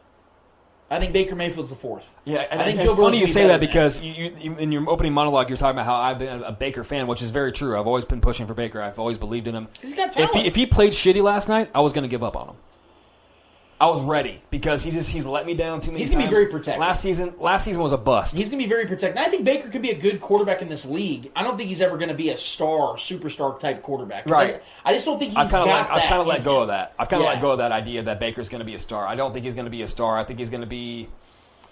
He'll be fun. I'm sure He'll definitely be fun. Yeah, he's he's a fun interview. He's got his commercials, which is cool. Um, he's a marketable guy, very marketable. Um, yeah, I think he's more of a personality than he is a talent. That's kind of where I'm at. But I don't. I, I mean, I just I I still like him as Yeah. a player. I think, but I, I think he's going to be more of a system. He's going to he's going to need to find a system for him to fully succeed. And if he's not surrounded by the talent he has, like consistent like he has right now, I don't think he's going to be a guy that's going to like you know make his team better because of him. I think it's the other way around for him. But I still like Baker. But yeah, Burrow was definitely the better quarterback statistically and eye test wise last night for sure.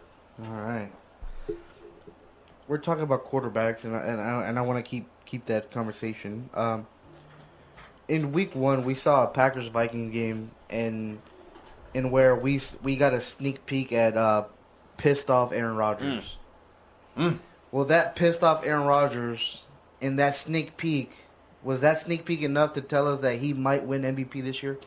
Yeah, I I said I said before the season began. You guys know where I stood on this. I said months ago that I think Aaron Rodgers is going to have his best season since 2011, which is no coincidence. That was the last year he won the MVP when they went 15 and one, and I think he threw 45 touchdowns that season. Um, He was masterful. One of the greatest seasons we've ever seen from a quarterback, and he's one of the greatest quarterbacks to ever live.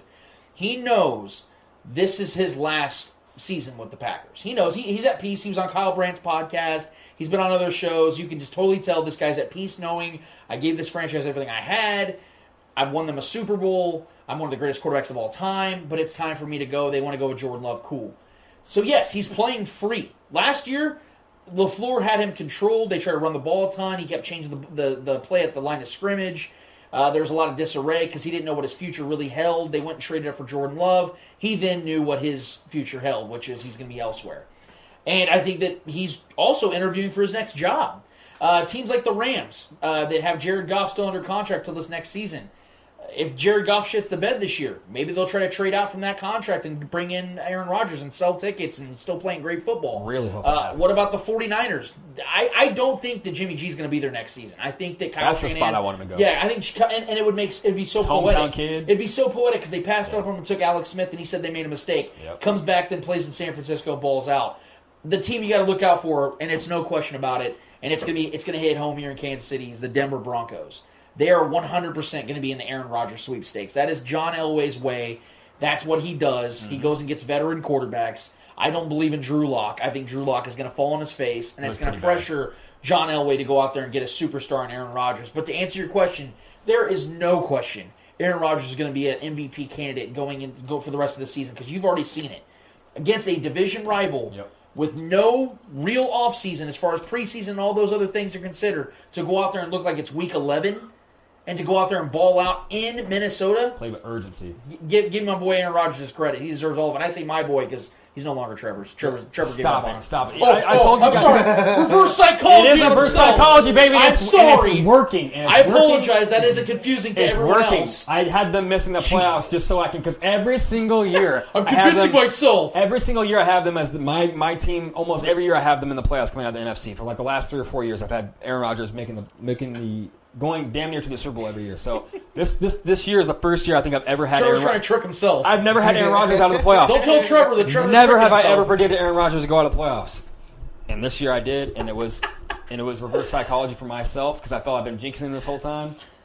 And it looked amazing. And I will say this too. I don't. I think the urgency he played with is what is what was what I what I made me buy into the whole pissed off Aaron Rodgers because that right before the first half when he threw that that bomb to uh, Valdes-Scantling right before the half he didn't have to do that. They had the lead. They could have won. flexing. They, right. flexing. That, but he, he- last year he wasn't doing that shit. Right. And LaFleur wasn't having him do that. They would run the clock out and go to the half, play it safe, try to get the dub, get out of there. The fact that he got that ball and he chucked that dime to Mark, uh, Valdes-Scantling for that deep was a 45 yard touchdown, I believe. Unreal. That that's the Aaron Rodgers I love and I want to see. And and it's a division rival. He always balls out against the Vikings, the Bears, the, the Lions. He always has good games most of the time against those, and that's a good defense over there in Minnesota. So he he embarrassed that deep. I mean, I know they kind of crept back a little bit in the scoring. Um, uh, they scored a few points to kind of come back and make it a little closer game towards the end, but he had control of that game the entire time. He looks great. Um, yeah, I think my my top three MVP guys this year, obviously Mahomes.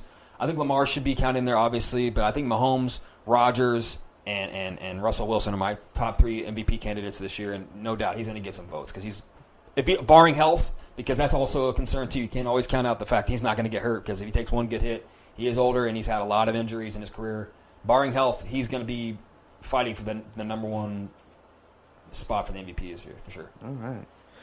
And last question for you guys. Last question for me. Uh, why are all these LeBron fans upset because he didn't get MVP when he wasn't even the better player on his team? Well, that's the funny thing about. I'm going to disregard that last statement. Oh, boy. Um, the funny thing about the MVP is people are basing it incorrectly anymore, uh, and they probably have been for a very long time, maybe even before I was around. that way for the last decade. It's always when you hear people say, "Why did you get? Why did you give this player the MVP?" Well, I think he was the best player this season. That is not what an MVP is. It's not about who had the most points per game. It's not about who was leading this league, the league in assists or stats, anything like that. It's not about that. Because if that was the case, James Harden should get every single MVP over the last four seasons. Yeah. That's that. That's that's not what it is. It's about value. What value do you bring to not only to your team but to the league? Like, what are you to the entire league? If you're going to sit here and try to tell me that anyone has been more valuable than LeBron James over at least decade to 12 years, you need to go get drug tested, and you probably should commit yourself to something because it, it, that's just absurd. Giannis statistically was an absolute super powered superhuman over the last couple of seasons and will continue to do that. But what's funny about that and why I can prove that's bullshit to base the MVP off of is look at Russell Westbrook. Averages a triple double in 2016 20, or 2016 2017, mm-hmm. wins MVP. The very next season, guess what he does? Averages a triple double. Does he win MVP? No. No. No. So what what are we doing here? What are we doing here? That's what I'm talking about, guys. M- MJ every single year through the 90s was cl- when he played, by the way, was the best player was the best player and the most valuable player in the league. He was. Michael Jordan. Karl Malone was never more valuable than, LeBron, than, than Michael Jordan, or Charles Barkley wasn't more valuable than Michael Jordan. That's absurd. Yeah. You saw it in the playoffs, just like we're seeing in the playoffs. Giannis is accepting his MVP in Athens, Greece, while LeBron James is in the Western Conference Finals. This is absurd, man. It, it just it's ridiculous to to even try to counteract this stuff anymore. I don't even know why I'm even sitting here breaking this down because I know it's going through one ear and out the other of so many people because they base it off of who was the best that season. It's not about who was best; it's about who's more valuable. Yeah, it's, it, the MVP has become the most dominant year, the most impressive year, the best year. I think numbers wise is obviously. I mean, look back at it during the three P, the Lakers with Kobe and Shaq. How many how many MVP league MVPs did Shaq win? One. Right. So, if we're being real, the most dominant player of that entire era, that ten year span of Shaq's prime, there was nobody in the league more dominant than Shaq. Nobody. Averaging thirty six and fourteen. He should have won it every year if that's the if we're going to do it the way we're doing it now. Because Giannis is putting up Shaq like numbers in this era, and and he's winning. But Shaq honestly was obviously more dominant than Giannis is, and in one of the toughest eras, and he had it one time. Right, there was a ten year span where there was not even a question who was the most dominant player in the league. It was Shaq. He only got it once. This is I mean, it's it's really coming down to because you, it, they used to base it off actual value, right? And uh, who was the runner up for the MVP this year? Right, LeBron. I, I believe it was LeBron. Where was 17 Anthony Davis? votes. Where was Anthony Davis? Oh, he wasn't on He wasn't even on Uh, it, So yeah. I mean, yeah, talk about the best player on the team. I think everyone in the league and all the voters knew who the better team on the, player on the Lakers was. So it's not really a question there on that on that on that end. Um, so LeBron was right there. I even believe Stephen A. Smith even came out and said he voted him himself voted for LeBron James. So uh, yeah, I mean the, the MVP. Honestly, I think it's losing its value in a sense. If I'm being honest, as a true NBA fan, I think it's losing its value, bro. I want, I want to add something to this real quick, just because we're on the topic here. It's funny to me. I, I was listening on the way here. Uh, I was listening to Odd Couple with Rob Parker and, Yeah. and Chris Broussard. Love that show. It's super entertaining. Great but show. it was funny. They had a Boston writer, uh, a guy who has a vote for the MVP, who actually voted for LeBron James, and Rob Parker, of course, of course, was just raking him over the coals, right? And the funny thing was that Rob Parker was giving all the reasons as to why Giannis should be the MVP, and he's sitting he's sitting here breaking down all these things about how he, you know, the number one seed and he dominated and all this stuff. And I'm saying it's funny how when LeBron was in the Eastern Conference, that was what they were holding against him as to why he wasn't winning the MVP. Well, of course, he's in the East. He's dominating the East. that is exactly what Giannis is doing right now, while LeBron Yeah. is going to get to the finals out of the West and win the championship LeBron was making out the of the finals. West. Yeah. Leading the if you want to talk about stats, LeBron averaged 25 points a game while leading the league in assists in year 17 in the Western Conference. So what what are we doing here? Like again, I keep bringing that up. How are we going to sit here and give Giannis the credit for the things we discredited LeBron for? Well, if we're being honest, in that, in that Heat series, I mean, the one game that the Bucks won was without Giannis. Congrats, Eddie. You got me triggered. Congrats. So yeah, I mean, congrats to the MVP having his They're soul both win without him on the team. Gets back there It's doing just- her work right now. Right. So doing the um, Lord's work. Yeah, I, I, There it ironically, ironically enough, the most valuable player Ron award Swanson. is losing its value. So, yeah, congrats to Giannis though, man, on a great year. He- He, Absolutely. he, he won up his year from last year, defensive player of the year and the MVP. I, I think he'd rather have a chip though. But I mean, you know what? I will say too, t- talking about LeBron being the runner-up. I mean, I think LeBron it, will gladly take the Finals MVP. Over, you the- won't. Over won't. over the, the If he league. makes it. yeah. If That's, he, makes, that's a cute Well, if. just stay tuned, Eddie. That's a cute if, bro. if he, if he makes it, You have a game right in front of you. If he makes it, I'm just saying. Next question. Was If that the last one? If he makes it, Oh, okay. We'll see. We'll see. But hey, Eddie, that was, that was a good Eddie hour, man. I, I appreciate Thank all, you. all your hard work and diligence out there in Haiti, man. That must be really difficult to, you know, not be distracted out I don't. there. I don't hate. I appreciate. Is he in Haiti or is he hating? Ooh, Is that- he's hating in Haiti. Oh, okay. Nah. I like it. I like it. I like it. Nah, that's, You're welcome, Eddie. nah. I'll finish your sentence. Go ahead, Eddie. It's just. Nah. All He's right. had one too many Coronas out there, like Binkley was saying. so we're going to take a quick break because we have a Chiefs game to break down. Chiefs and Chargers this week. I want to get uh, Trevor and Eddie's thoughts on this uh, matchup and see how we see this game going down. Uh, obviously, we give our predictions every Sunday uh, before the game starts, our full slate of predictions and picks. But we want to give you guys an early little snippet of what we have and what we see going down in this game and get talk about the injury reports and all those things. So we'll break that down real quick, guys. So I hope you guys are ready for that. We'll get back to that after this.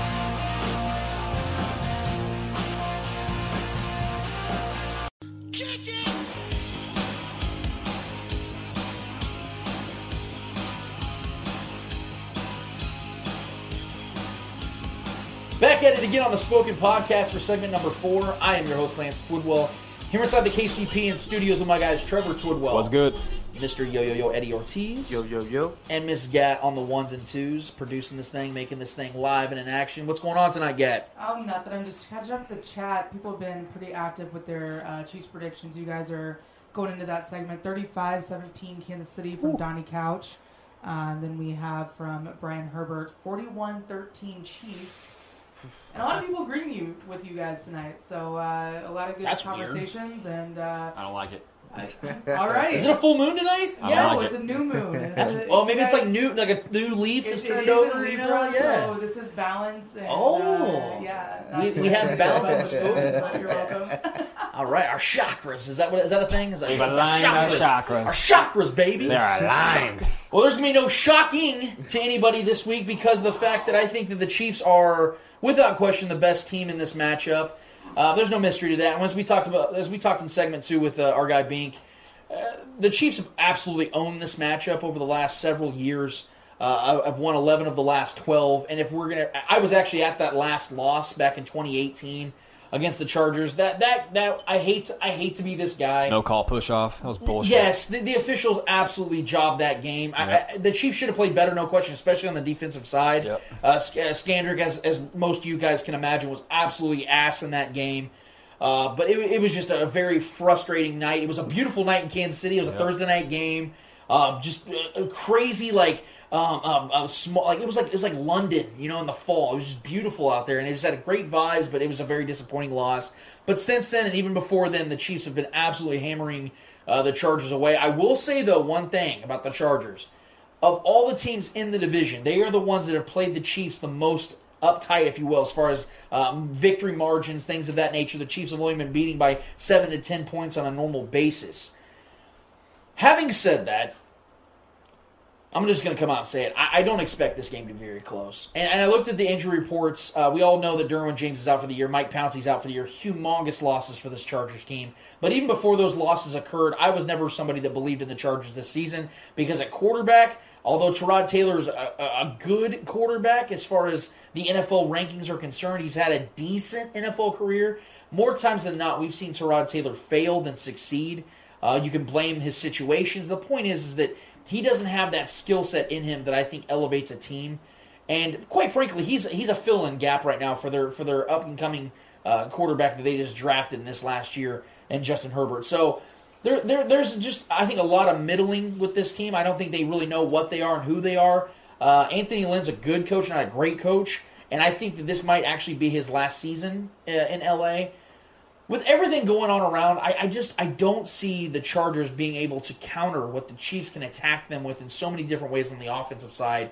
And on the defensive side for the Chiefs, I think this is the type of matchup where they could really flex their muscle, uh, especially with Mike Pouncey being out in the center of their offensive line. I can see Chris Jones and Frank Clark actually having an absolute heyday.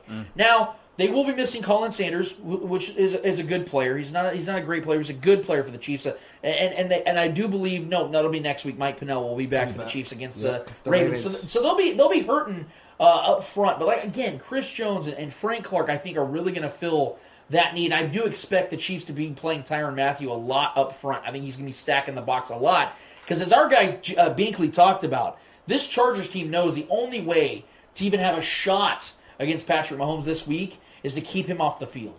So they're going to run the ball. And here's the thing. If the Chargers are great at one thing, it's at running back. Austin Ekeler is one of the most underrated players in this league. A super effective player. Yep. He can rack it up with the best. He's a fantasy fantasy football fantasy, if you Great will. Like, game. Absolutely great catcher out of the backfield, incredible between the gaps. He is the only hope this Chargers team has at even keeping this game close. Unfortunately for the Chargers, I, I just I can't imagine it's going to be all that close. So in our comment thread with our guys, I, I'm going to have to agree with them. I don't think this game's going to be all that close.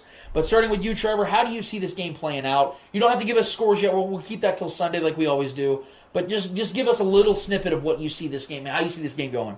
I do think it's going to be close. Um, but I do think for the majority of the game, first three quarters, I think it'll be close um, because we've seen it. Um, all of all of Mahomes' worst I mean, career low games have come, come against the Chargers. Uh, with or without Derwin James, the Chargers just know how to play the Chiefs defensively. But I will say, like last year, even last year we had a good game with them. Our games with them were both good games, close, tight knit games. Um, outside of the week one, we played the week one right. We kind of blew them out of the water for the most part. 38-28. That was when Sherman down the sideline got that. Yeah. Um, outside of, I mean, we could start fast like that, but I do think, I, I just think, the reason I think it's going to be close, I'll just say it. The main thing I'm worried about from our end, our defensive, and I think obviously our defensive front is going to get after Tyrod Taylor. Um, but our corners is kind of worrisome with, with you know, Ward being out. Um, and you know uh, Keenan Allen and Mike Williams, two legitimate receivers. One guy is a towering six foot seven, you know, get up and get it uh, type guy. Then he got one of the best route runners in Keenan Allen um, out there running against you know two inexperienced, you know, Rashad Fenton and uh, um, Sneed. So depending on how good those guys play, if they continue their performance from last week, you know, looking good, especially Sneed, if he can step up and you know uh, play Keenan Allen and, and, and you know hold down his side of the field. But that's that's a, that's a, a tough ask because Keenan Allen is one of the toughest guys and always leads the league. He's right up there in leagues of the league, uh, leading the league in separation. He's a great route runner, so that's gonna be a tough ask for him to cover. Um, and if Tyra if Tyra Taylor can extend plays and he can find those guys downfield, they could they could be competitive. I don't see any chance of the Chargers winning, but I can see them def- definitely keeping it close just because of the track record of them keeping it close historically with Mahomes. All his career lows are against the Chargers. So I am going to give them the benefit of the doubt, even though they are missing pieces already. Um, and, and Austin Ekeler abs- absolutely is in the mix for being a deadly weapon. He always eats against us.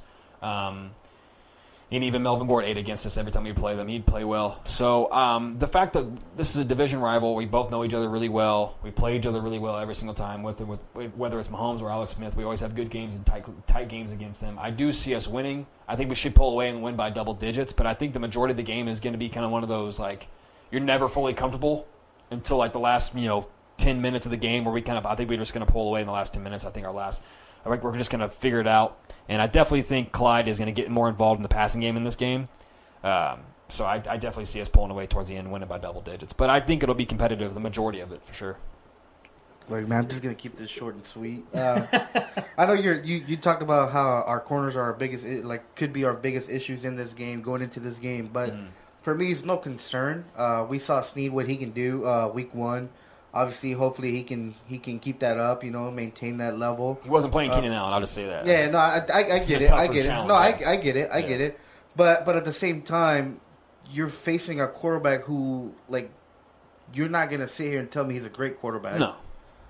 And they face a great all quarterback. the all the Chiefs all the all the Chiefs front seven have to do is put that pressure on Tyrod Taylor, and you would not you would not have to have that issue. You know, Yeah. he he's not an accurate pat. Like he's not as to what I saw week one against uh, the Bengals. It was just there's no way the, the the Chargers can win more than five. They're games gonna wanna with beat us by time of possession. Yes. So 'Cause Tyra doesn't turn the exactly. so I think they're turn the ball gonna. over. I think they're gonna run the ball because I think they can run the ball against our defense because as we saw in week Yeah, one, linebackers. I was pretty pissed because they were like they're just running through us. Yep. They're just fuck. They're just running Now through David us. Johnson. Now we're going to Exact- do Austin Ekeler. Yep. So that's my biggest concern. Is the run game. Are we going to be able to to to stop that run game? Are we able to contain that stop uh, that run game to where we we have uh, we don't have Patrick Mahomes sitting out uh, majority of the game. Right. You know what I mean? Right. So that's gonna be my biggest Time concern. Yeah, exactly. That's gonna be my biggest concern. I'm not concerned about uh, Tyrod Taylor making those clutch passes because I don't think he can even make them. Uh, so uh, other than that, like I, I, I, I think it's gonna be an easy game for the Chiefs. I, I, I see Patrick Mahomes going out there and just balling. Uh, I don't think that the Chargers this season have a team to compete. Yeah. I, I honestly don't. And as to what I saw week one going into week two, the two teams just it just does they just don't match up. You see you you see it get, uh, being close, Trevor, but uh, that's just going off of previous games Yeah. with Philip Rivers. With you know, so uh, not that many injuries, uh, not super key injuries like uh, they're facing right now. I just don't see this game being any, any anywhere close through, throughout the. I mean, I, I- I get, I get that the week one games. A lot of teams are getting a pass because, oh, you know, th- this is such an unprecedented season. Exactly. Preseason. Teams are rusty and all this. I, I- I get all that, but there's a reason why I started this show tonight by addressing the differences between the Chiefs and, uh, and every other team, even including the greats like the Ravens.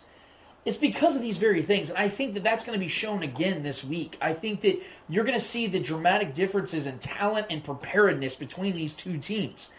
I don't think the Chargers, even even if they were completely focused, are, have enough dogs and enough Jimmys and Joes to be able to put it out there. This is why I don't believe in the Patriots because although they'll X and O the shit out of you, they don't have the guys, they don't have the manpower. Exactly. And, and we don't even know if Bosa's going to be 100%. Right, he has a- he has an arm injury and- Exactly. Still so- got Melvin Ingram. They have still, Logan. They have, No, they have I- I good, get they it, have but good players good in certain spots. Yeah. But you're missing big pieces. You're not just missing your your Right. second strings And, or and you're talking You're- about a team that damn near gave a victory to a Bengals team that, That had just- even less preparedness. that had and- no and- and- business even being close.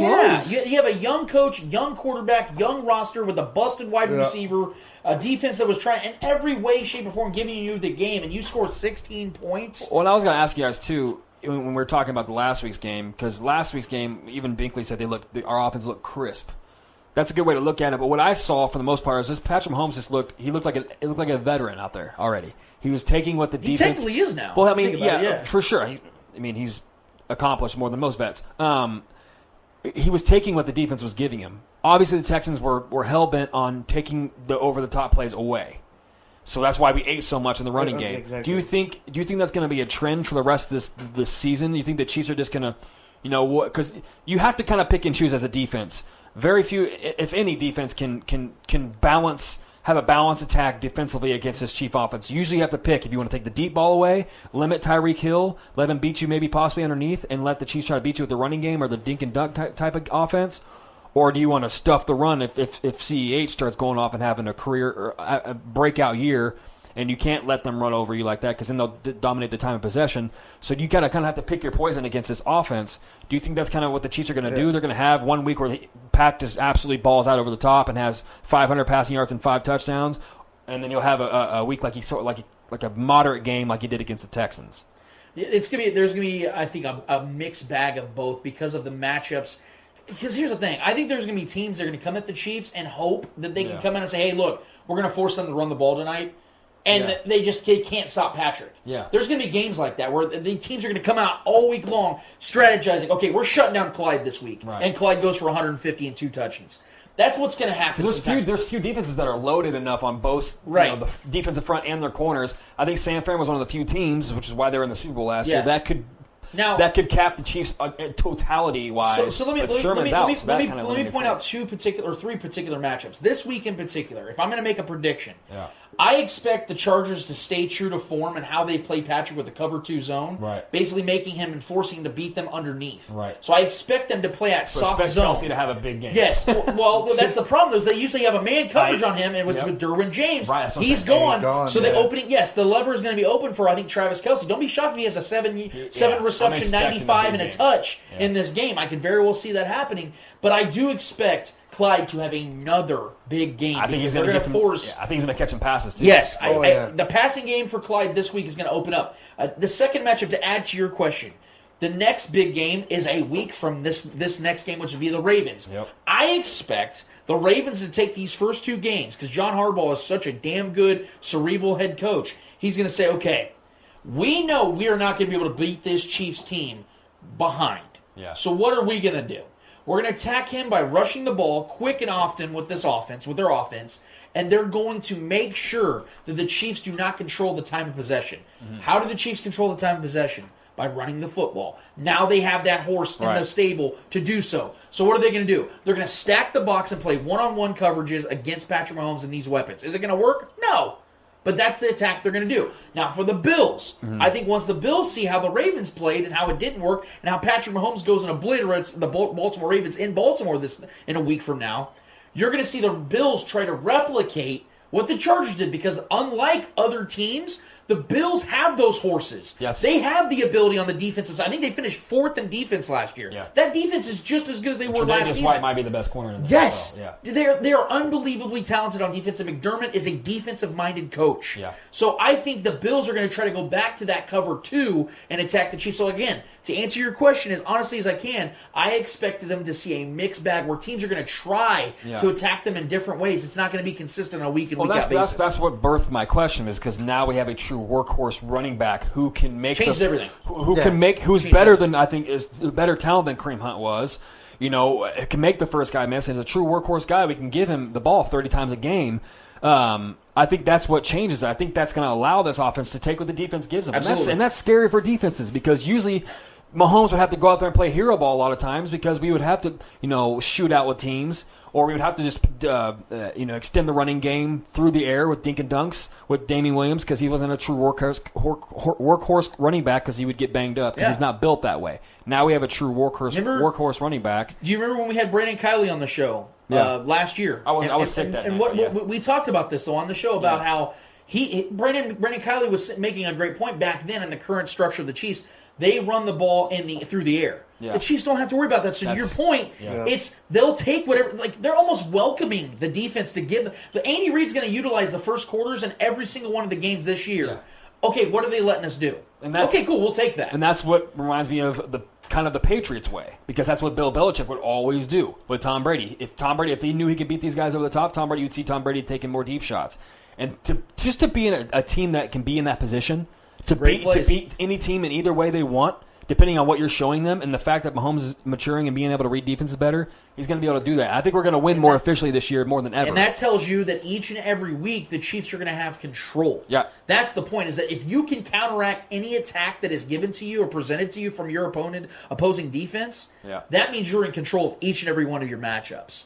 So again, to just reemphasize on this week, I don't want to overlook the Chargers because if you want to actually break it down, I don't usually like to call division games trap games, but you could make the narrative almost because the Ravens and the Bills are coming up directly afterward. Hmm. So you almost have to look at it that way, and the Chiefs have to almost look at it that way. I'm fully anticipating. get out of this game healthy. man. Yes, Yeah. the Andy Reid is going to get this team prepared to take on a Chargers team again. Who, of all the divisional foes, plays them the toughest. They they have had some pretty sweat out games against this team, and uh, I don't expect that this week. I'll give you guys my my actual score prediction Yeah. uh, on Sunday before the game begins, like we always do each and every week. But I, I don't think this is going to be one of those games where the Chiefs are going to have to sweat this out. I think that it's going to it's going to have a similar feeling to the Texans game, and that was against an elite quarterback, by the way. Yep. I think there's going to be a, a very enjoyable vibe that we're going to be getting from this one, and I, I think you guys would agree. Is that is that how you guys Oh, think? yeah. I'm sure you said it's going to be a closer game. I think it's gonna be but close are you to going to be worried at any point that they can slip this one out? No, no, no. Okay. Like 'cause to my point of my question, I think we're going to beat whatever beat them either way. Whatever whatever scheme they're showing us defensively, I think we're going to pick it apart. If it's whether it's over over the top, whether it's across the middle, whether if it's you know quick slants or just purely running the ball down their throat. I just it's just it's nice to be able to have a workhorse running back now in this offense. Yeah, it's that- crazy that's how the just missing one piece. player can change that whole, Yeah. you know, that whole thing. This is why I brought that up with with Jay with Beak. I, I was like, you, you remember how the, this offense looked with Kareem Hunt? It was simply unstoppable. In fact, I would say it was probably the best offense we have ever seen in NFL history. They were Yeah. averaging over 37 a game. They dropped to 33 a game without Kareem, Yeah. which is still great, led the league. Right. Point though is now that they have Clyde, who I think is going to be better than Kareem Hunt in this Mm-hmm. offense and more versatile. This offense might be better than the 2018 offense. Right. At, the, at season's end, we might more, be looking more at a better. efficient. Maybe not as much points, but more efficient. Yes, absolutely. We're gonna be Because they knew they had a games score like that with that defense this year. Right. This is going to be a top Yeah. ten defense. I'm actually going to side with Just- Trevor on this. I think this is going to be a top ten defense this league. They're not going to have to score 38 out games Once, to our, win once, we, once we get our linebackers, our only weak point is our linebackers. Time of possession is going to be key this year. was killing That's us. our linebackers. And, But once, yeah, once, uh, well, I think once Gay gets in there and he gets, uh, you know, in the mix of the system and his athleticism's out there, uh, we just got to we got to tighten up our linebackers, keep them on their toes, and once we get that fixed, man, I, this is going to be a tough defense to beat, especially Spags. I think in the second year in the system, I'm expecting big things as the year goes on. Well, that's what you guys. That's where we're gonna leave it. I would love for hear to hear your guys' uh, thoughts and opinions on the comment threads, or just hit us up on the group or on Twitter. Whatever you guys got for us, we're here for it. So definitely hit us up for that, guys. We're gonna take a quick break because we actually need to get to you guys. The Monday mailbag is next, and I cannot wait to hear what's going on on that. Man, I've not looked. I, I never look every single week. I just pop that out there and see what you guys got for me. I cannot wait to hear what you guys have. We'll get back to that after this.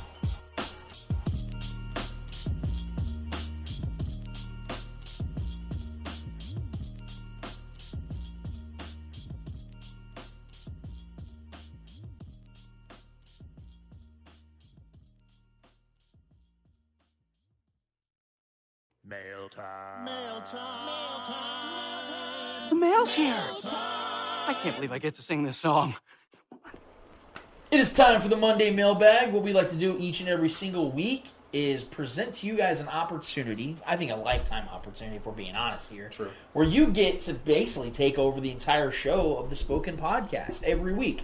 We give you guys the platform to give us what you're thinking, what your questions are, debates, topics, discussions, whatever you got for us in the world of sports. We're here to answer those questions as honestly and as efficiently as we possibly can. So, Eddie, what is in the Monday mailbag this week? All right, man. First question comes from uh, Shaggy Shane. Uh, and his question is um, I was surprised that Miko didn't see much action this game uh, against Houston. With the Marcus Robinson's two drop TDs in last Thursday's game, do you feel that that could hurt his chances of being involved in offensive plays as the season continues? Mm. Yeah, absolutely. I mean that. I, I feel like I've already spoken on this a couple times, but to answer Shaggy's question as honestly as I can, I'm a very big Mecole Hardman fan in a lot of ways, more than Demarcus Robinson. Not that Demarcus Robinson's some terrible player. I don't want to come across as I think he's just some scrub that needs to be taken off the team. It's not like that. For me, I want guys who are sure-handed. Big talked about this in his segment about why guys like Junior Hemingway made this roster years ago. It wasn't because Junior Hemingway was some great receiver. He was he wasn't good at all. No. But he could catch everything that came his way. And if you're catching passes, you're you should get more opportunity. And Mecole Hardman not only catches passes, he catches touchdown passes. Touchdown passes he often creates on his own. It's not like he's catching them in the end zone. A lot of times Mecole Hardman's running for 40, 50 yards in the majority of his rookie touchdowns last season. He was catching a touchdown pass last season every six receptions. And, and no offense to Demarcus Robinson, but we're in a cutthroat business when it comes to football, when it comes to sports in particular, pro sports. And to me, Mecole Hardman offers more to Patrick Mahomes and to this offense than Demarcus Robinson. I understand that Patrick Mahomes trusts Demarcus. I get that. They've been together now for three seasons, four seasons if you want to count Mahomes' rookie year where he didn't play all, all but one game. The point remains is that when it comes to sure-handedness, when it comes to tight games, I want Mecole Hardman getting those reps and those targets and those snaps more than Demarcus Robinson, just because of the fact I trust his hands more, and I think he's a better, he's a much better playmaker in my eyes. Playmaker, I think he's a better playmaker if you get just just get the ball in his hands and get him in space, and he can make things happen more than D Rob could. But I think D Rob's the better receiver still. Um, I, I know the question is, do I think it's going to hurt him down the stretch and you know getting snaps? I don't. I think he's set in, locked in as the number three receiver on this team. Um, and I think he's the, the packages. He just fits that, that the packages that they run more, uh, especially when they go empty. I think he's more uh, just the better route runner at this point in their career. Still, um, I think, like you said, the trust is there regardless of him dropping. Well, we've also seen him have great games. We've also seen him have big games where he doesn't drop anything and he makes absolutely incredible catches. Um, so I think I, st- I think he's the guy still in that position. I think Mecole might progress as the year goes on, and I hope so because I think Mecole is the better athlete and the better raw talent. I don't think he's the better route runner or the best technically sound receiver yet, but I think he will get there. And once he gets there, D Rob's out. um, because he's obviously and plus the special teams aspect of it for Mecole. I think he's our true punt and kick returner. Obviously, you know that's without a doubt. So I think him that those are his that's his biggest responsibility is being that. Um, so yeah, I just I don't I don't think it affects D Rob at all moving on to the season unless it gets absolutely ridiculously, you know, no pun intended, out of hand. Um, so uh, I think he's still solidified in that spot. Uh, moving forward is for the foreseeable future. All right. Next question comes from Ever Ernesto Fierro. Uh, Woodley versus Covington predictions for this week for this weekend. Man, I, I really want Woodley to win this fight. Yeah. Um, mostly I, I- because I like Woodley. I've always been a fan of his, but I just cannot stand Covington's dumbass. Yeah. Uh, just his his whole shtick that he plays intentionally to garner him attention that I don't think he deserves. Um, however, I think Covington is the better fighter at this time. I think Woodley is way far beyond his prime. He's been getting kicked around lately.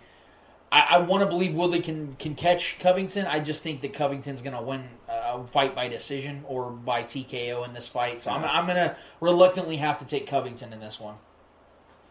Yeah, um, Covington obviously at this point in their careers is the better fighter. He's got his his endurance and his stamina is obviously far superior to, than Woodley is at this point. I would love to see Woodley go in there and knock him out because that's the only way he's gonna he's only that's the only way he's gonna beat Covington. I absolutely cannot stand Covington.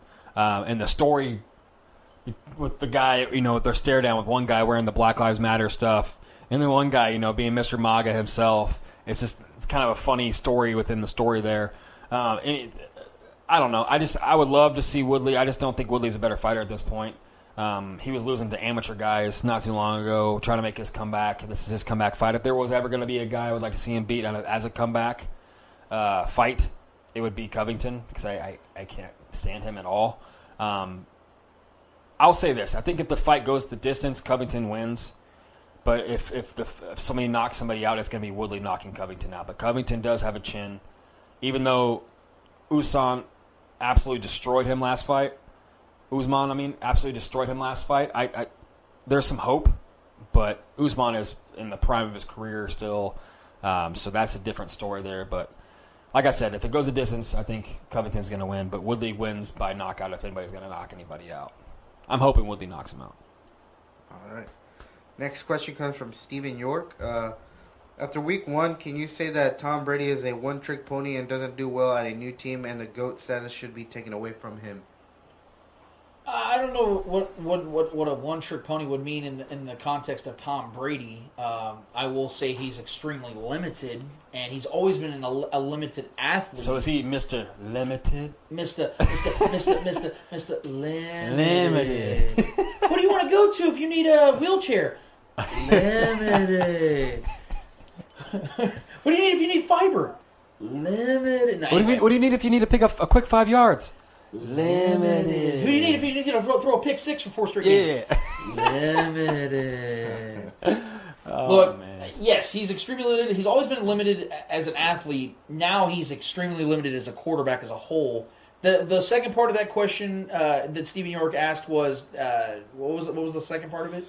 Uh, and the GOAT status should be taken away from him. He's never been the goat in my eyes, so I yeah, you, you're going to get that agreement from me. Um, for Tom Brady to be in the GOAT conversation, it's only because of his success, not because of his individuality. Because no one can look me in the eye, straight face, that's outside of Boston, that's a dedicated Patriots fan, that can look me in the eye and tell me right now that he is the best quarterback you've ever seen play football. That's absurd. He's not even the third best quarterback of his own generation. What happened with Tom Brady and the reason why he got GOAT status is because he happened to fall into the perfect situation, being with the New England Patriots with Bill Belichick in the easiest division every single year, and a time when the AFC, although had juggernauts at quarterback, most times didn't have great teams as a whole throughout the entire conference, and they capitalized on that. And more times than not, Tom Brady was bailed out by his kickers and defense in each and every Super Bowl that he actually won. And the ones he lost, he did play pretty damn well, but they came against teams that were just simply better than them, and it showed. And a lot of times he faced quarterbacks that were better than him as well. So that's where I stand on the Tom Brady GOAT status.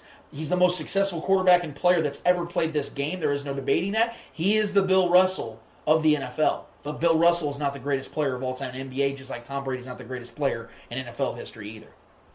Yeah, I think he's the Robert Horry. No, I'm just kidding. Um, uh, Big shot Brady. Yeah. Big shot Brady, huh? Speaking of that, name me the time. He was riding the coattails. Where's all the great moments in, in Super Bowl history for Tom Brady? I'm just saying. Show, show me those great moments. I think he's more Robert Horry than he is. when Adam Vinatieri was kicking field goals to win them the games, or when James White, you know, scoring a touchdown at the end, or I don't know when Malcolm Butler's getting a pick, you know, a pick in the end zone against the Seahawks. Are those all great Brady moments? No, they're not. yeah, outside of the Atlanta game was probably maybe his He best. threw 500 yards, sure, That but James great- White scored the game when he touchdown. came back. Yeah, but that was that was probably That was up there with his the greatest. That was more on the Falcons. That was a Patriots. blunder, no doubt. Yeah. Um, I don't even know what to answer this question. You pretty much covered it. Uh, he didn't look great in that game. I think he will have really good games this season because that's too good of an offense and too many weapons not to have good games. I think he's going to have some really big games this year. Um, Gronk looked absolutely terrible out there, so I don't, I'm not expecting much from Gronk. I know Binkley was saying Gronk is going to eventually come around. I didn't see anything promising. He looked like a stiff out there. Looked like he was Um, running with a piano on and OJ Howard. OJ Howard is by far the better talent on the tight end spectrum there. It's not even close. So I think OJ is going to have the better season by far between the tight ends there. Um, goat status, I think he deserves goat status just because of his success, and, and he has had really good games and great seasons. Um, he's never been my goat. I don't think he's even third as far as great quarterbacks go, um, talent wise, as the as the as dissecting the position. So he's already accomplished more than any quarterback in history. So the goat status thing shouldn't be questioned off of one bad game against a great team in week one. And that's a great team he went against, maybe the toughest team he'll face all year. So I'm not Uh, reading. Chiefs week, what, week 12. I mean, I'm the guy in this room that has them missing the playoffs. So uh, this is not a shocker to me. So All right. Next question comes from Donnie Couch. Hey guys, hope you had a great week. Uh, what are your thoughts about the Chiefs' offensive line uh, looking much, much uh, improved at the, the offseason? And can this be sustainable? Oh, it absolutely can be sustainable. we touched on that last week. and yeah. it's because of Osemele. Yep. Um, when LDT decided to drop out, I was very concerned. Um, I wanted them to go get Warford. Um, which, by the way, is, is Warford still a free agent?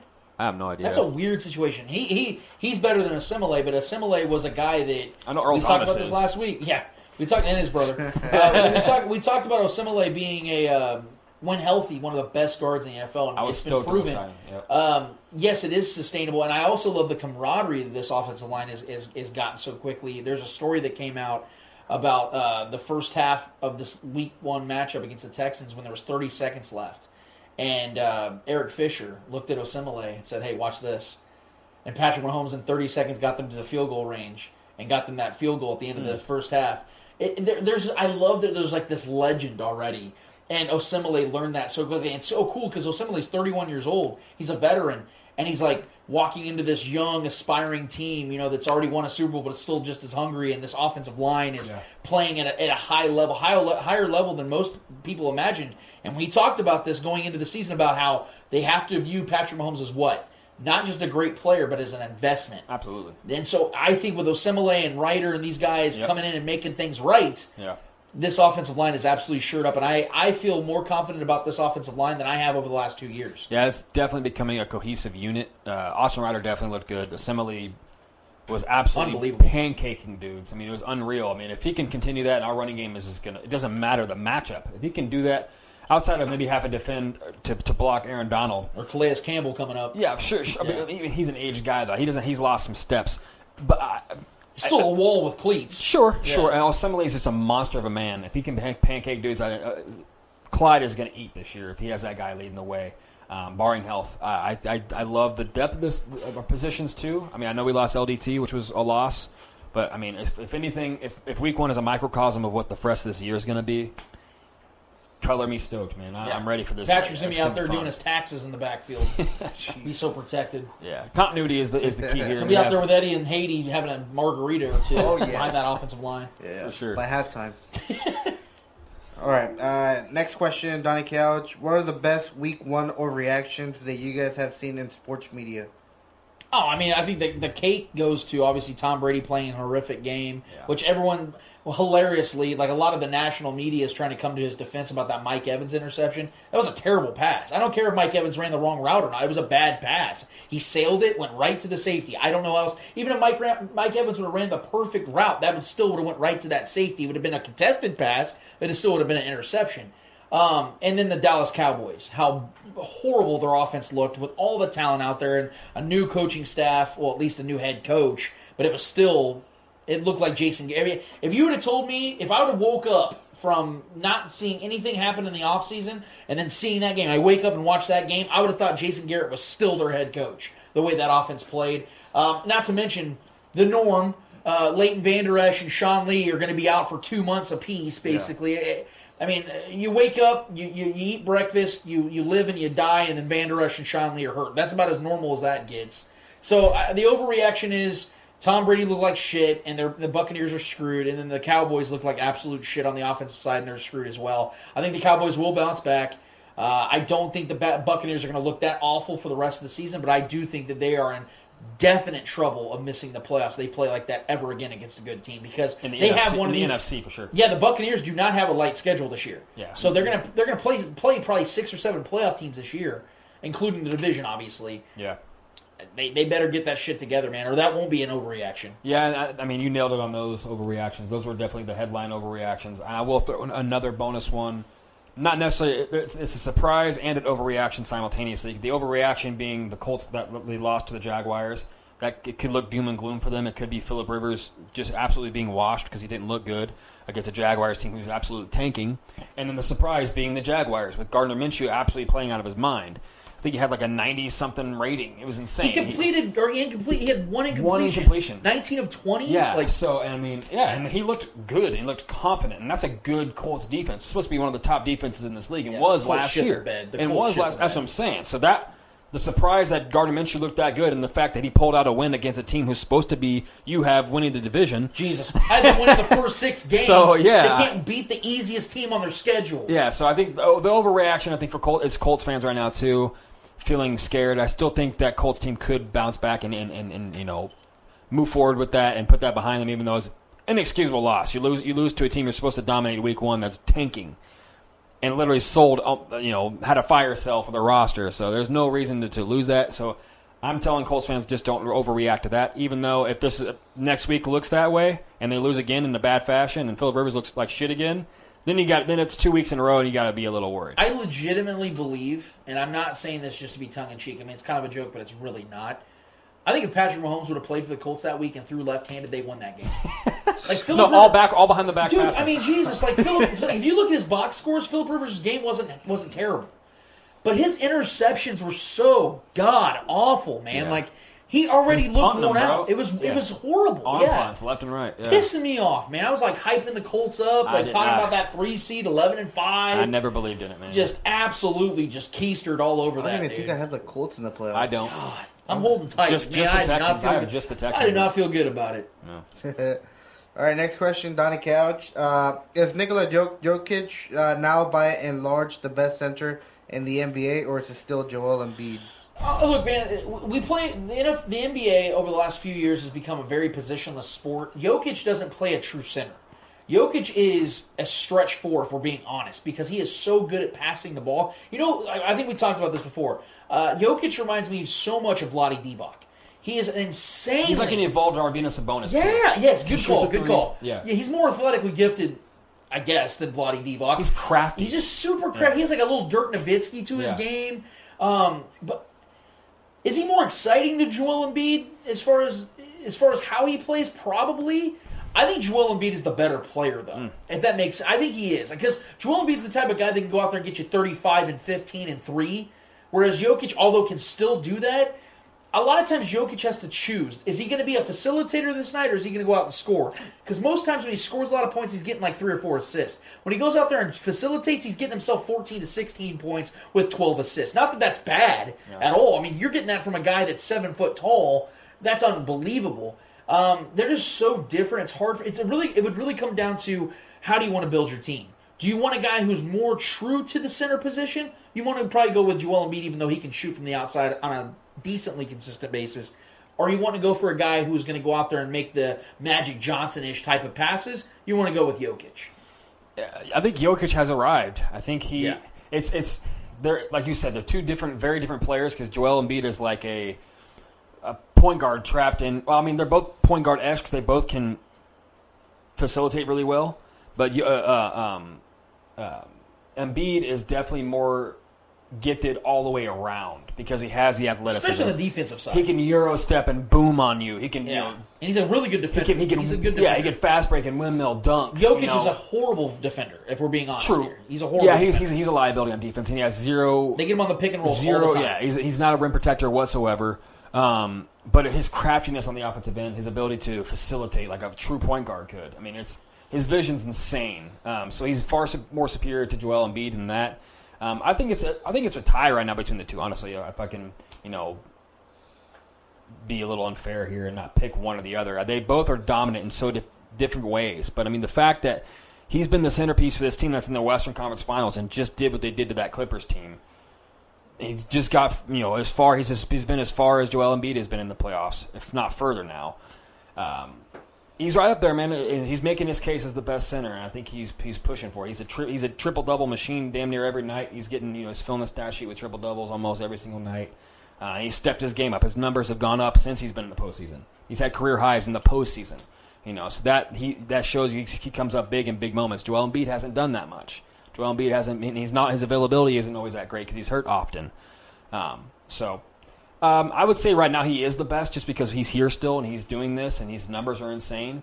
Um, but I still would, if I was building a team, I would still pick Joel Embiid. All right, next question. How good are uh, the Denver Nuggets going to be the ne- in the next three years? Oh, uh, Shit, yeah. that's tough to say, uh, just with free agency and everything like that. But I think as long as they have Jokic and Jamal Murray over these next few years, which I expect Jokic or Jamal Murray to get significantly even better than he is right now, which is crazy in itself. Um, there's gonna be a lot of changes on this team. Uh, I, I don't expect Millsap to be back next season, and even if he is, he'll be 36. Um, Gary uh, Gary Harris will be on this team probably over the next three years. So uh, they'll have a young core. Jokic is only 25. Murray's 23. Uh, Gary Harris, I think, is 23 as well. They're, they're going to be a, a perennial playoff team and probably a top three to four seed every single year. Uh, because of the fact that LeBron James refuses to age, Anthony Davis is just now in his prime. Uh, the Clippers will still be around to choke more playoff series away it's going to be tough for them to really get out of the West. But I will say that I, I do expect them to be a perennial 56, 58 win type of team and always in the mix. I will give them that much credit. I mean, look how young they are, and they're already in the Western Conference Finals competing for a, a ring. You know, I mean, this this team's only going to improve and get better. I would like to see them try to go get Blake Griffin.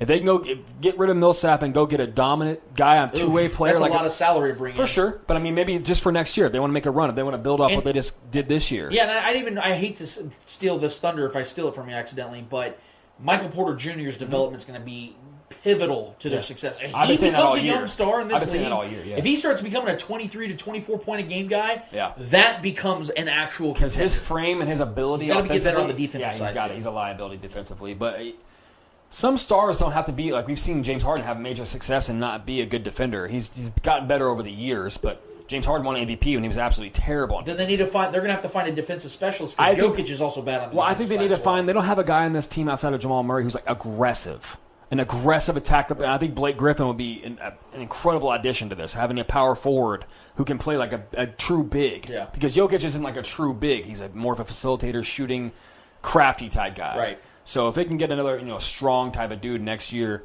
I know we're already counting them out as if we don't you know because we obviously think the Lakers are going to win this series, um, but I, they're they're going to be here next year. I don't. I mean, I know though. I know the Warriors will be back in the race next year, so the West is going to be a little more mixed up, and we'll see what the Rockets do.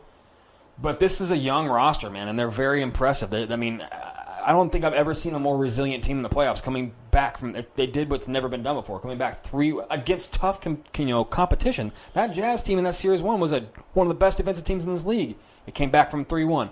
They just beat the Clippers, the possibly the favorite to win the West this year. Over the oh, even over the Lakers a lot. I mean, most of the analysts we follow and love were picking the Clippers you know, and they came back three one and beat them. This is a resilient bunch, and they can they can definitely grow off that. And I'm I'm looking forward to seeing them back because I like this group of guys. So I, I definitely think they'll be competitive next year and be right back in the race. All right. Uh, next question from Jeffrey Colin Jeffrey Colin Arrington. How bad did the Broncos look Monday night? Here's here's the thing about the Broncos. They didn't look terrible. Yeah. They just didn't look like a team that's going to win a lot of games because of situational football. That's their problem. I this is where Drew Lock has to come up big, and he didn't. You, I, I, I spoke about it to open up the show. When you're a guy, when you're a team that that benefits off of three missed field goals, which is nine points on the board automatically for the Titans. Yeah. Not to mention an additional point from the PAT that uh, uh, Gostkowski missed. You're talking about 10 points that were left on the board from your opponent. You have to capitalize, especially at home, especially on national television when everyone's waiting. Because Drew Lock is, like I talked about, Drew Lock's been getting all this praise before he's ever done anything in his career to this point. If he would have went out there and won a game like that on a game-winning drive, then we could start having the conversation about, okay, this guy, he might have it because the Titans are a team that just got to the AFC Championship, brought almost everybody back. You know, you had uh, uh, what's his name, the, the the the linebacker for the Titans, and he get himself ejected by punching a guard from Yeah. the Broncos like an idiot. All the momentum was on the Broncos side, and they still squandered that that game. So I don't think they're a bad, like a horrible team No. it starts with leadership. And I, I'm talking about Vic Fangio. I never bought into him. I told you guys, I think he was going to be one of the reasons why this team comes up short this year. I don't believe in Drew Lock to this point because he's shown me nothing that tells me he's anything more than just a future backup quarterback in this league that was highly touted coming out of college. Yeah. Talented, but just highly touted and overrated. And they have nothing on the defensive side to getting to the quarterback. That's just when it comes to situational football. Can they make a clutch sack? Can they get a clutch touchdown? Can they get a, a McManus has a boot? Are you going to really be relying on your field goal kicker to win you games on a consistent basis? I don't see it. I'm just I'm going to say that no, I, I don't think the Broncos suck, but they're not going to be a good team at the same time. I think they're just going to be one of those teams that loses those frustrating three point games like they just or two point games Yeah. like they just did in week one. They'll keep a lot of games close, but they'll squander them. Um, uh, this is a team that's built on defense, and they lost their number one player, their best player on the entire team, Von Miller. That that's a blow. Not even not even a blow, just physically to the to the team and the, the abilities that your defense can do, but just mentally. To lose a guy like that, to start right before the season starts, you lose your captain of the team. That's a blow.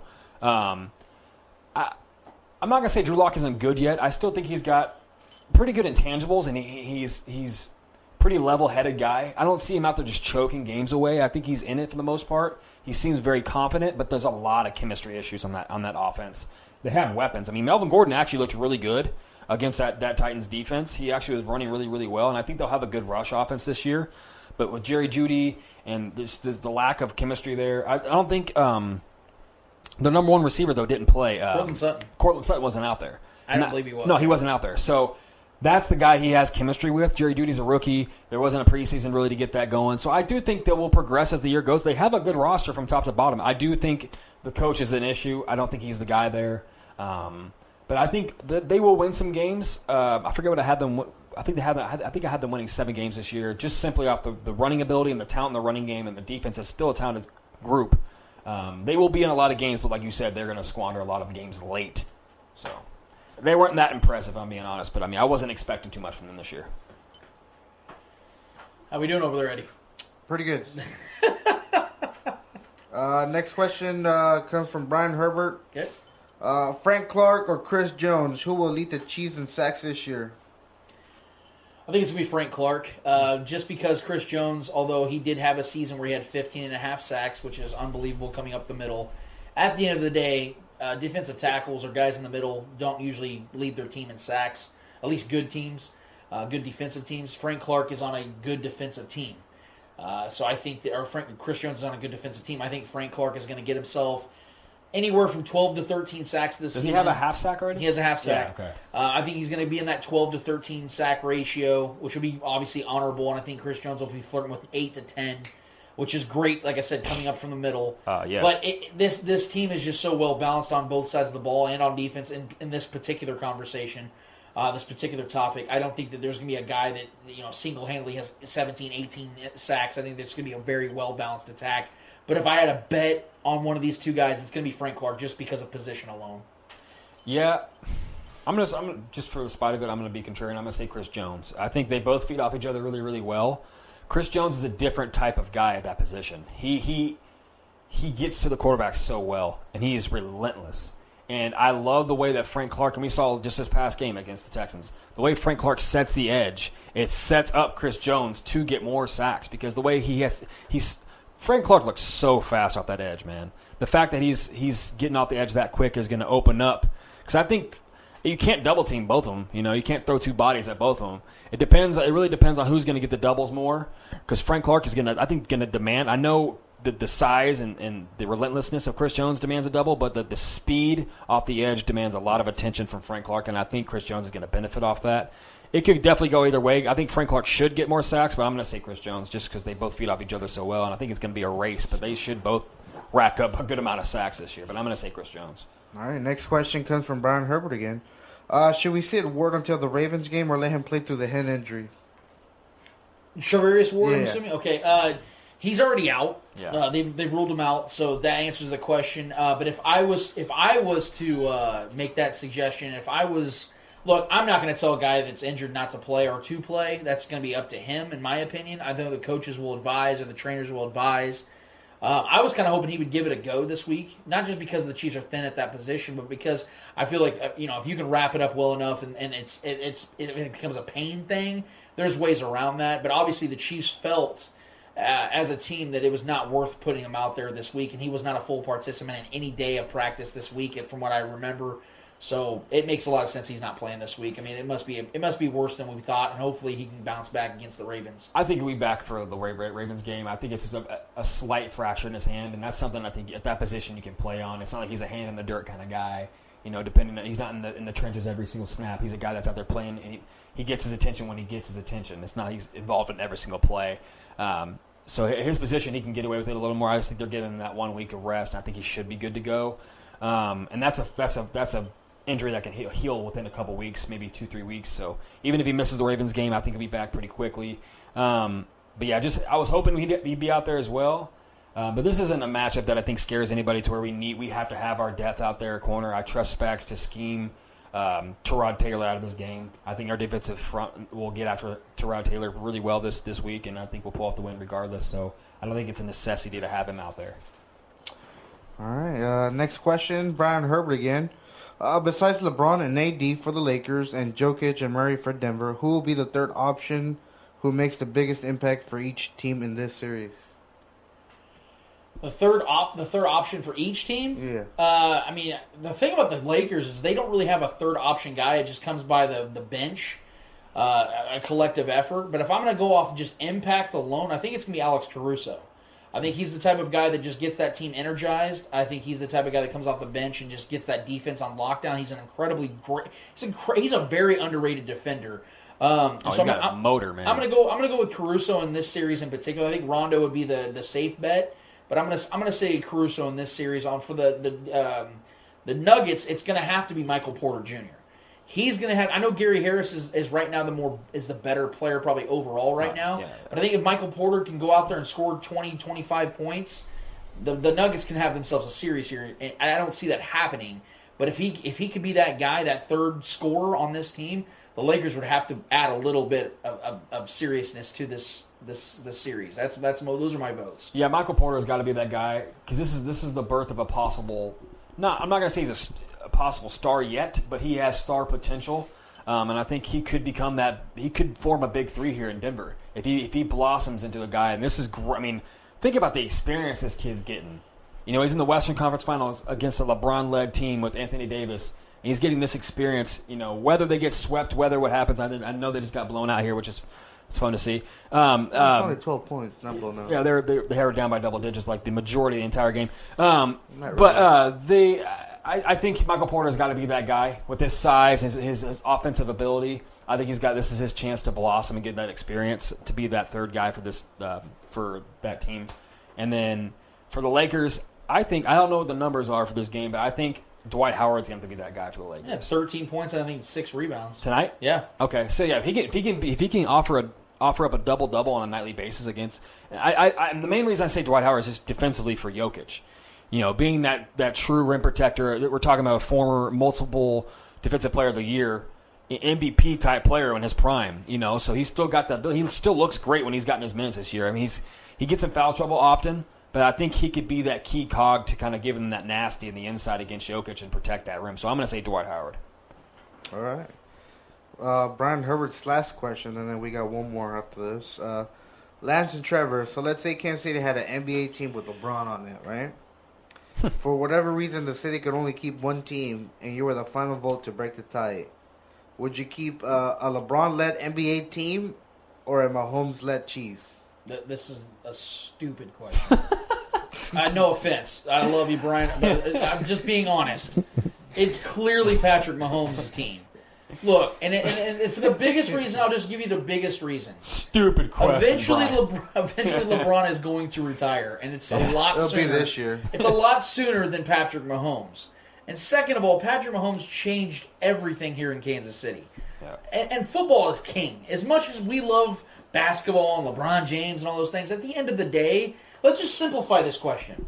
Let's say that it's Sunday, like this Sunday coming up, and it's the Chiefs playing the Chargers, and it's game two of the Western Conference Finals. And they played, let's say, at the exact same time. Do you know what game I'm watching the entire time? Patrick Mahomes and the Chiefs, and it's not even close. I love LeBron James. He's my favorite athlete of all time outside of Patty Mahomes. But my loyalty is to my team. I love this Chiefs team more than anything else on this planet that's not a human. So I'm going to go ahead and say confidently I would stick with my Chiefs led by one Patty Mahomes. Yeah, I'm still alive because Love you, Patrick Brian. Mahomes. No, I'm just kidding. Um, it's it's without a doubt Patrick Mahomes. I mean, the me and Lance, we our family, we grew up diehard Chiefs fans before any other sport, before any other team, before any other player that we loved. It was always Chiefs everything. So the fact that we've put in all the time and we've suffered through years and years of failures and, and, and faux success seasons where we thought we were gonna we, we had hope and we thought and we failed and we thought and we failed. Now we have the best guy in the league and he's in our hometown. I'm not trading that for anything. I mean he he delivered my biggest hope and dream as a fan. You know, I have a, I have a Super Bowl in my lifetime, and I'm, I'm looking forward for more in my lifetime. So he's, it's not even a question. LeBron James is by far my favorite basketball player of all time. He's been a joy to watch. Outside of the Super Bowl, the Chiefs this past season, the greatest 2016 Finals was the greatest sports moment of my life. Uh, that comeback was just incredible. Uh, I've, I've been a diehard fan of his since the beginning. So, uh, but I still would never trade anything for what I have right now, and, and you know, having the best player in football birthed in this city, Preach. and, and, and, and, you know, in the toughest sport out there as far as professional goes, I yeah, it's no doubt, hands down, Patrick Mahomes here in, Yeah, in yeah, Kansas and, and let's be honest for a second. I mean, we're talking about the, the, the career of Patrick Mahomes, the legacy of Patrick Mahomes just beginning. right. LeBron, That's what I'm saying. Yeah, we've just seen. We got end- one ring yeah. already. I'm looking forward to more. Yeah. Like LeBron's on his way out. so- LeBron's about to get his fourth. You know, Patrick Patrick's got some you know catching up to do. Yeah. Even I mean, even if even if we can rewind the clock and have a, a, an NBA team here starting with LeBron, I'm still choosing the Super Bowls. I'm still choosing Yeah, my how about, my how favorite about team. Let, let's say both were the same age. That's what I'm saying. Like even It's then, still Patrick I'm, Mahomes. it's still Patrick Mahomes because Okay. there's nothing more exciting and nothing more braggadocious as a fan, especially 'cause- especially the passion of football, right? Being the best team with the best player in football. There's nothing more exciting than that. Especially at the cornerback position. It's not like we have like a, a prime Ray Lewis, you know, guy out there cracking heads. That's fun to watch. But when you have the best quarterback, a game-changing quarterback that came in and changed the game and is making throws that no one ever would make before, and started off as hot as he has, and already has a ring and an MVP and a, and a Super Bowl MVP, it's it's the greatest time of my life as a sports fan. I'm not taking that back for anything. All right. Uh, last question comes from Ever Ernesto again. Uh, Two questions from Ever. Holy que- yeah, shit. two questions. It- it is a new moon. It is a balance. The chakras. What's up? uh, his next question, or his question is, last question is, also, why do I not get invited to dissect five weekends? I am the combat god of KC. Hey, Ever, look, man. Uh, you've been a you've been one hell of a contributor for years. Uh, you, we used to play football together out in uh, at Piper on I believe he was there when I broke my leg. Yeah, I yeah, believe- I believe so. yeah, he was out there. Yeah, he was. Yeah, fuck that day. Uh, Ever, dude, no one's stopping you. You, you. you got an invite here. If you got if you got Zoom and you got time on a Friday, give us a segment, man. Dedicated segment. We could talk some UFC. Let's Hell do yeah. it, man. How about uh, the next big card that's coming up? I don't know what the next big card next is. next weekend, I believe. well, this weekend. Well, thi- yeah, but This isn't that big of a tomorrow is card, this next yeah. weekend. Uh, uh, the next big card. Let's let's go ahead and put this down on receipts. The next big card we'll have Ever come on for a segment and talk Don't talk about pussy that. out. Yeah, Don't pussy yeah. out, Ever. Come on, man. Well, well, how about this? If you don't show up, we get to put you in a chokehold for thirty seconds. Say less. Uh, and, and, and then yeah, yeah. You have to you have to let go. You have to go out, and then we have to resuscitate you. And then you have to give and then you have to give Eddie three free training classes of UFC style fighting. Yikes. Deal. and then you got to get a tramp stamp tattoo with my face on it. There you go. Ooh, nice. And we got to do it here. Yeah. You got to have the tattoo artist here. What's up, Gat? Uh, we got some complaints. Shocking, Eddie. From Is, is Donnie Eddie Couch. socks again? Uh, No. Donnie wants you to answer the question: Who would look weirder if they shaved their beard, Lance or James Harden? Ooh. Oh, I already know the answer to that. Look, I don't know. I don't know if I would look weirder, but I will tell. I guarantee you, I would look like the baby. You would look like a child. I don't remember what James Harden looked like without a beard. Oh, I- it's it's frightening. hideous. It's, it's people under the stairs. Ooh, Yeah. good call. Okay, then let's go with Harden. But I, I will say that I he am got his teeth definitely. I am definitely the baby. Like you shave this off, I am the girl. Yeah, look at that. child. Look at that. That's people under the stairs. Yikes. Right there. okay, Harden by a landslide. You got any macaroni? Look at that. That's that is. Let's That's show the people. Oh that's shit! people under the stairs. Look at that, look at the beard changes. The beard That's changes the his same entire person? face. Yeah. I guess the eyebrow. Well, he gives got it his- away. I believe he Sorry got for his- our podcasters, you can't see this, but Uh, just you look, will be just able look up to. James Harden without a beard. There you go. I believe he got his teeth Holy fixed too. I believe he got his teeth Or he fixed just too. got a beard. He almost looks like Urkel without. I'm the pretty beard. sure his teeth got fixed though, in like the last couple of years. Well, yeah, he's worth hundred million dollars. Yeah, yeah, yeah. Damn. Okay, yeah, I- I'm gonna go with uh, Harden by a landslide. You would just look like a yeah. You would look like a Gerber baby for sure. But he, I do. He I looks, do look like a Gerber baby. There's That's some why I keep this. Looks, he looks like he has web feet with that. Yikes. Fair question, Donnie. Donnie said in all caps, "What the fuck." So I like the I think reaction. we scarred the people. that's it. That's all we had to uh, get to. Good mailbag, guys. Uh, thank you so much for contributing. Uh, it's been great every single week for, I would say, like 10 solid weeks.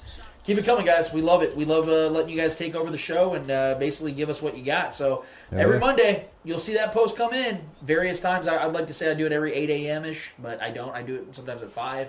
Depends on when I, uh, you know, dedicate the time to do it. But in the meantime, guys, we have one more order of business. What is it called?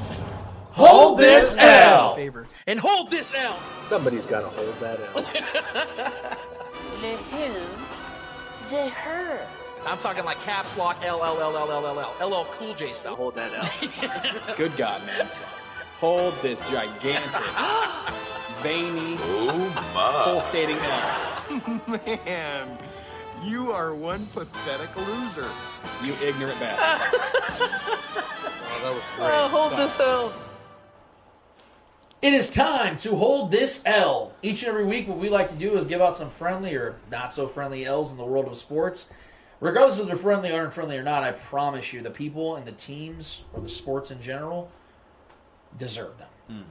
And I cannot wait to hear why F1 deserves an L this week from Eddie Ortiz. so, Mr. Yo Yo Yo himself, go ahead and give that F, the F, uh, hold this L to F1. How about that? Let's go ahead and just expedite the process. All right, man. I'll, I'll try it now, but uh, F1 actually has not, not been bad. Oh shit! You put him on the show for a week. Yeah.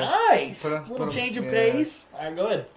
Other than the boring race, other than that, I know it ain't gonna be the Lakers. There's nothing to that. So who who we got? Ooh, you sure? mystery. Let's do it. No, go ahead. Go ahead. All right, my, game. my L, my L is gonna go to whoever convinced Mr. Paul, Mr. Logan Paul, that uh, he can take uh, he can take on none other than uh, Mr. Money, Mr. Money Mayweather.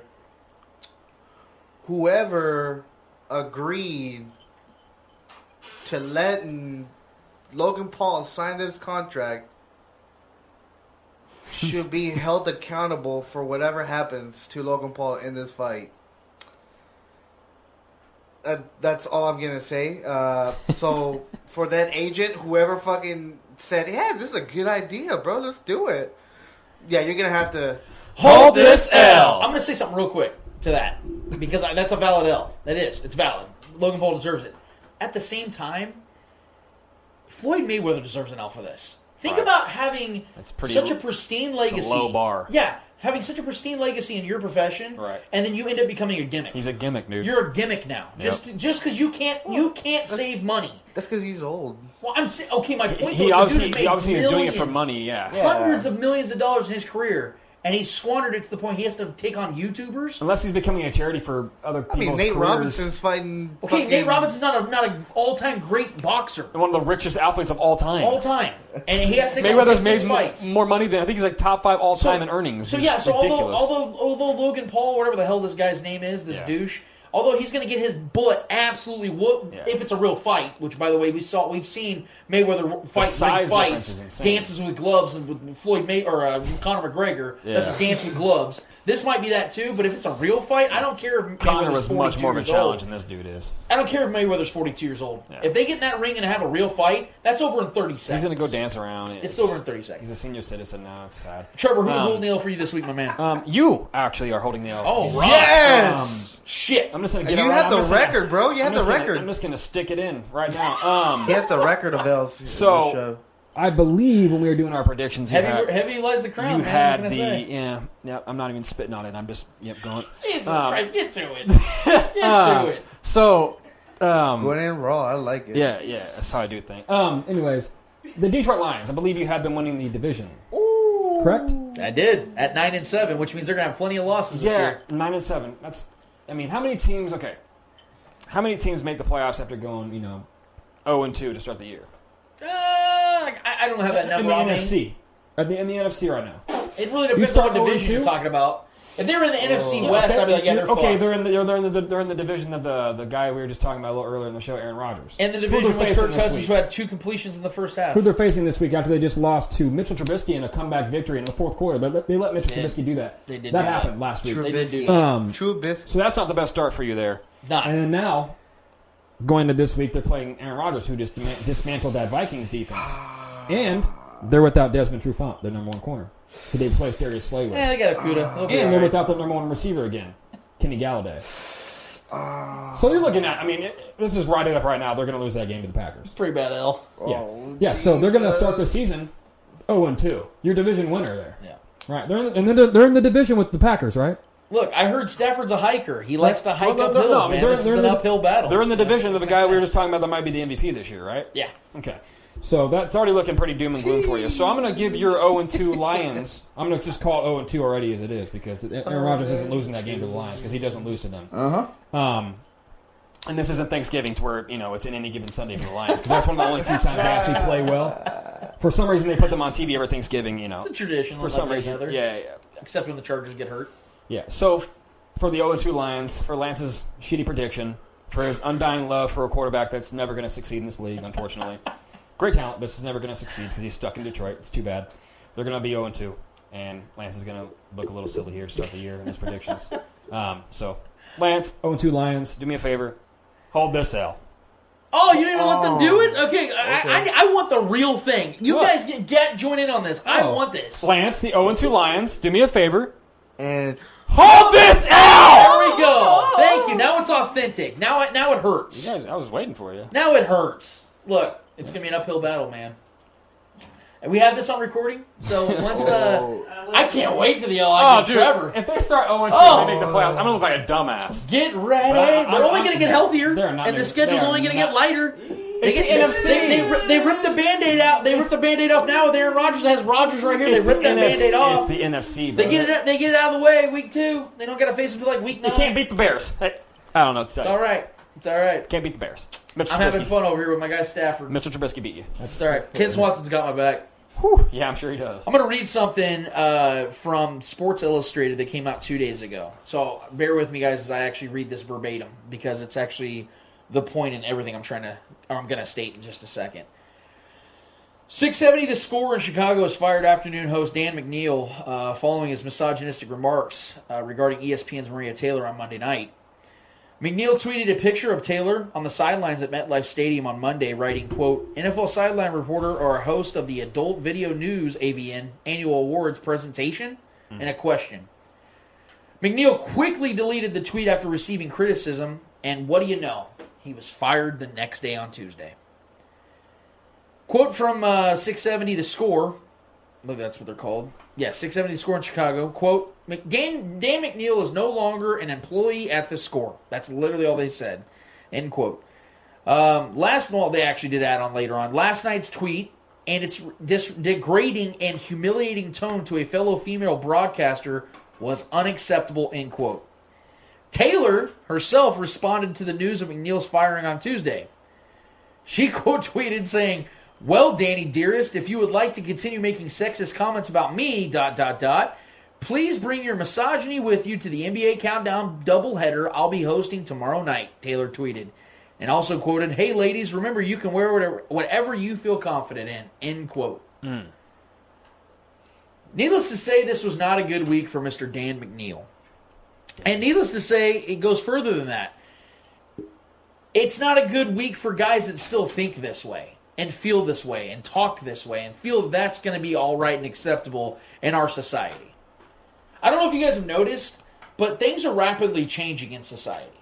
And I don't know if you guys have noticed it over the last, like, I don't know, two decades or three decades. Women are starting to get that respect that they've deserved all along.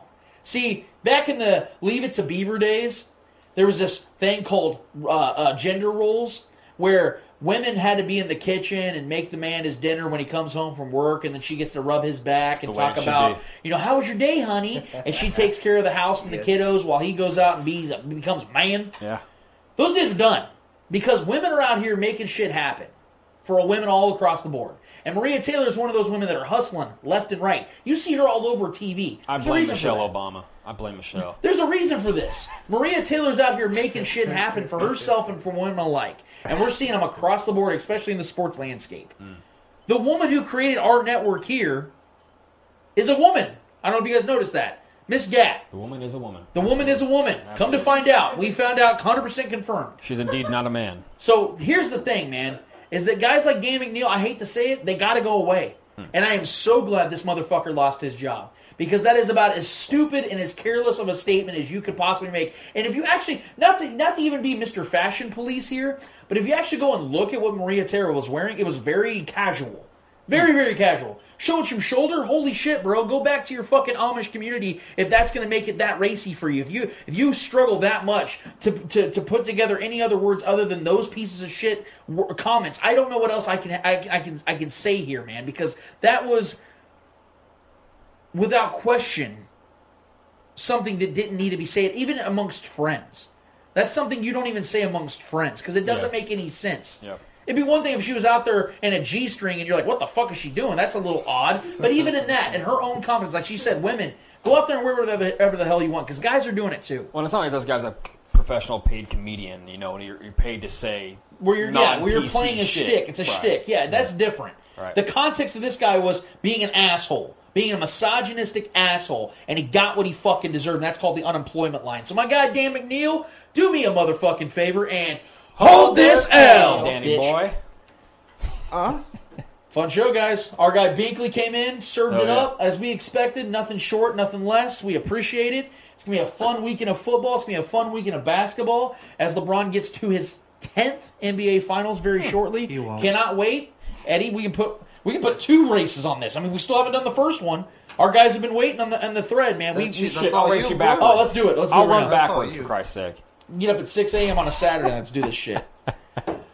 Ah, it's been a good time, guys. I, want to thank everybody that's been a part of the live stream, all of our YouTubers, all of our podcasters, the OGs out there. We always love you guys and appreciate you. Last week's show was the highest rated show on the podcast side since the Super Bowl, so I want to thank everybody that was a part of that. I know Chiefs football absolutely helps the needle, so we want to thank that. But I know our live streamers are true to form. You guys have been commenting the shit out of things. I appreciate you guys. I love you guys. Hit up the Monday mailbag like we do each and every week.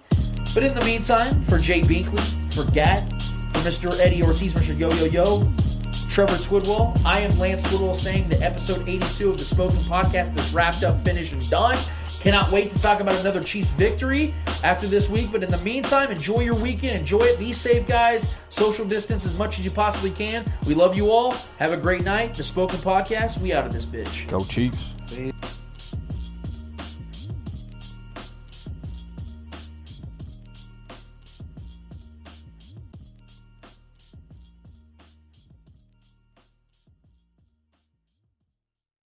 Unless you've been living under a rock, you've probably been hearing a lot about the stock market lately. Millions of people are beginning to invest for the first time ever. And we're realizing that the financial system should be built to work for us.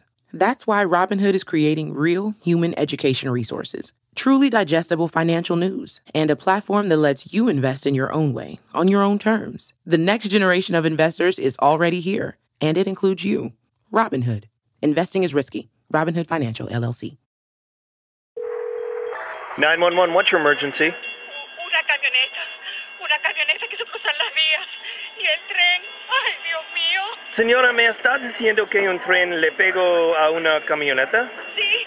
Yo pensé que alcanzaría a cruzar. Ellos iban rápido, creo. Y después. ¡Ay, Dios mío, qué horror! No puedes saber a qué velocidad viene un tren. Por eso están los señalamientos de advertencia. Obedécelos. Alto. El tren no para. Mensaje de Netza.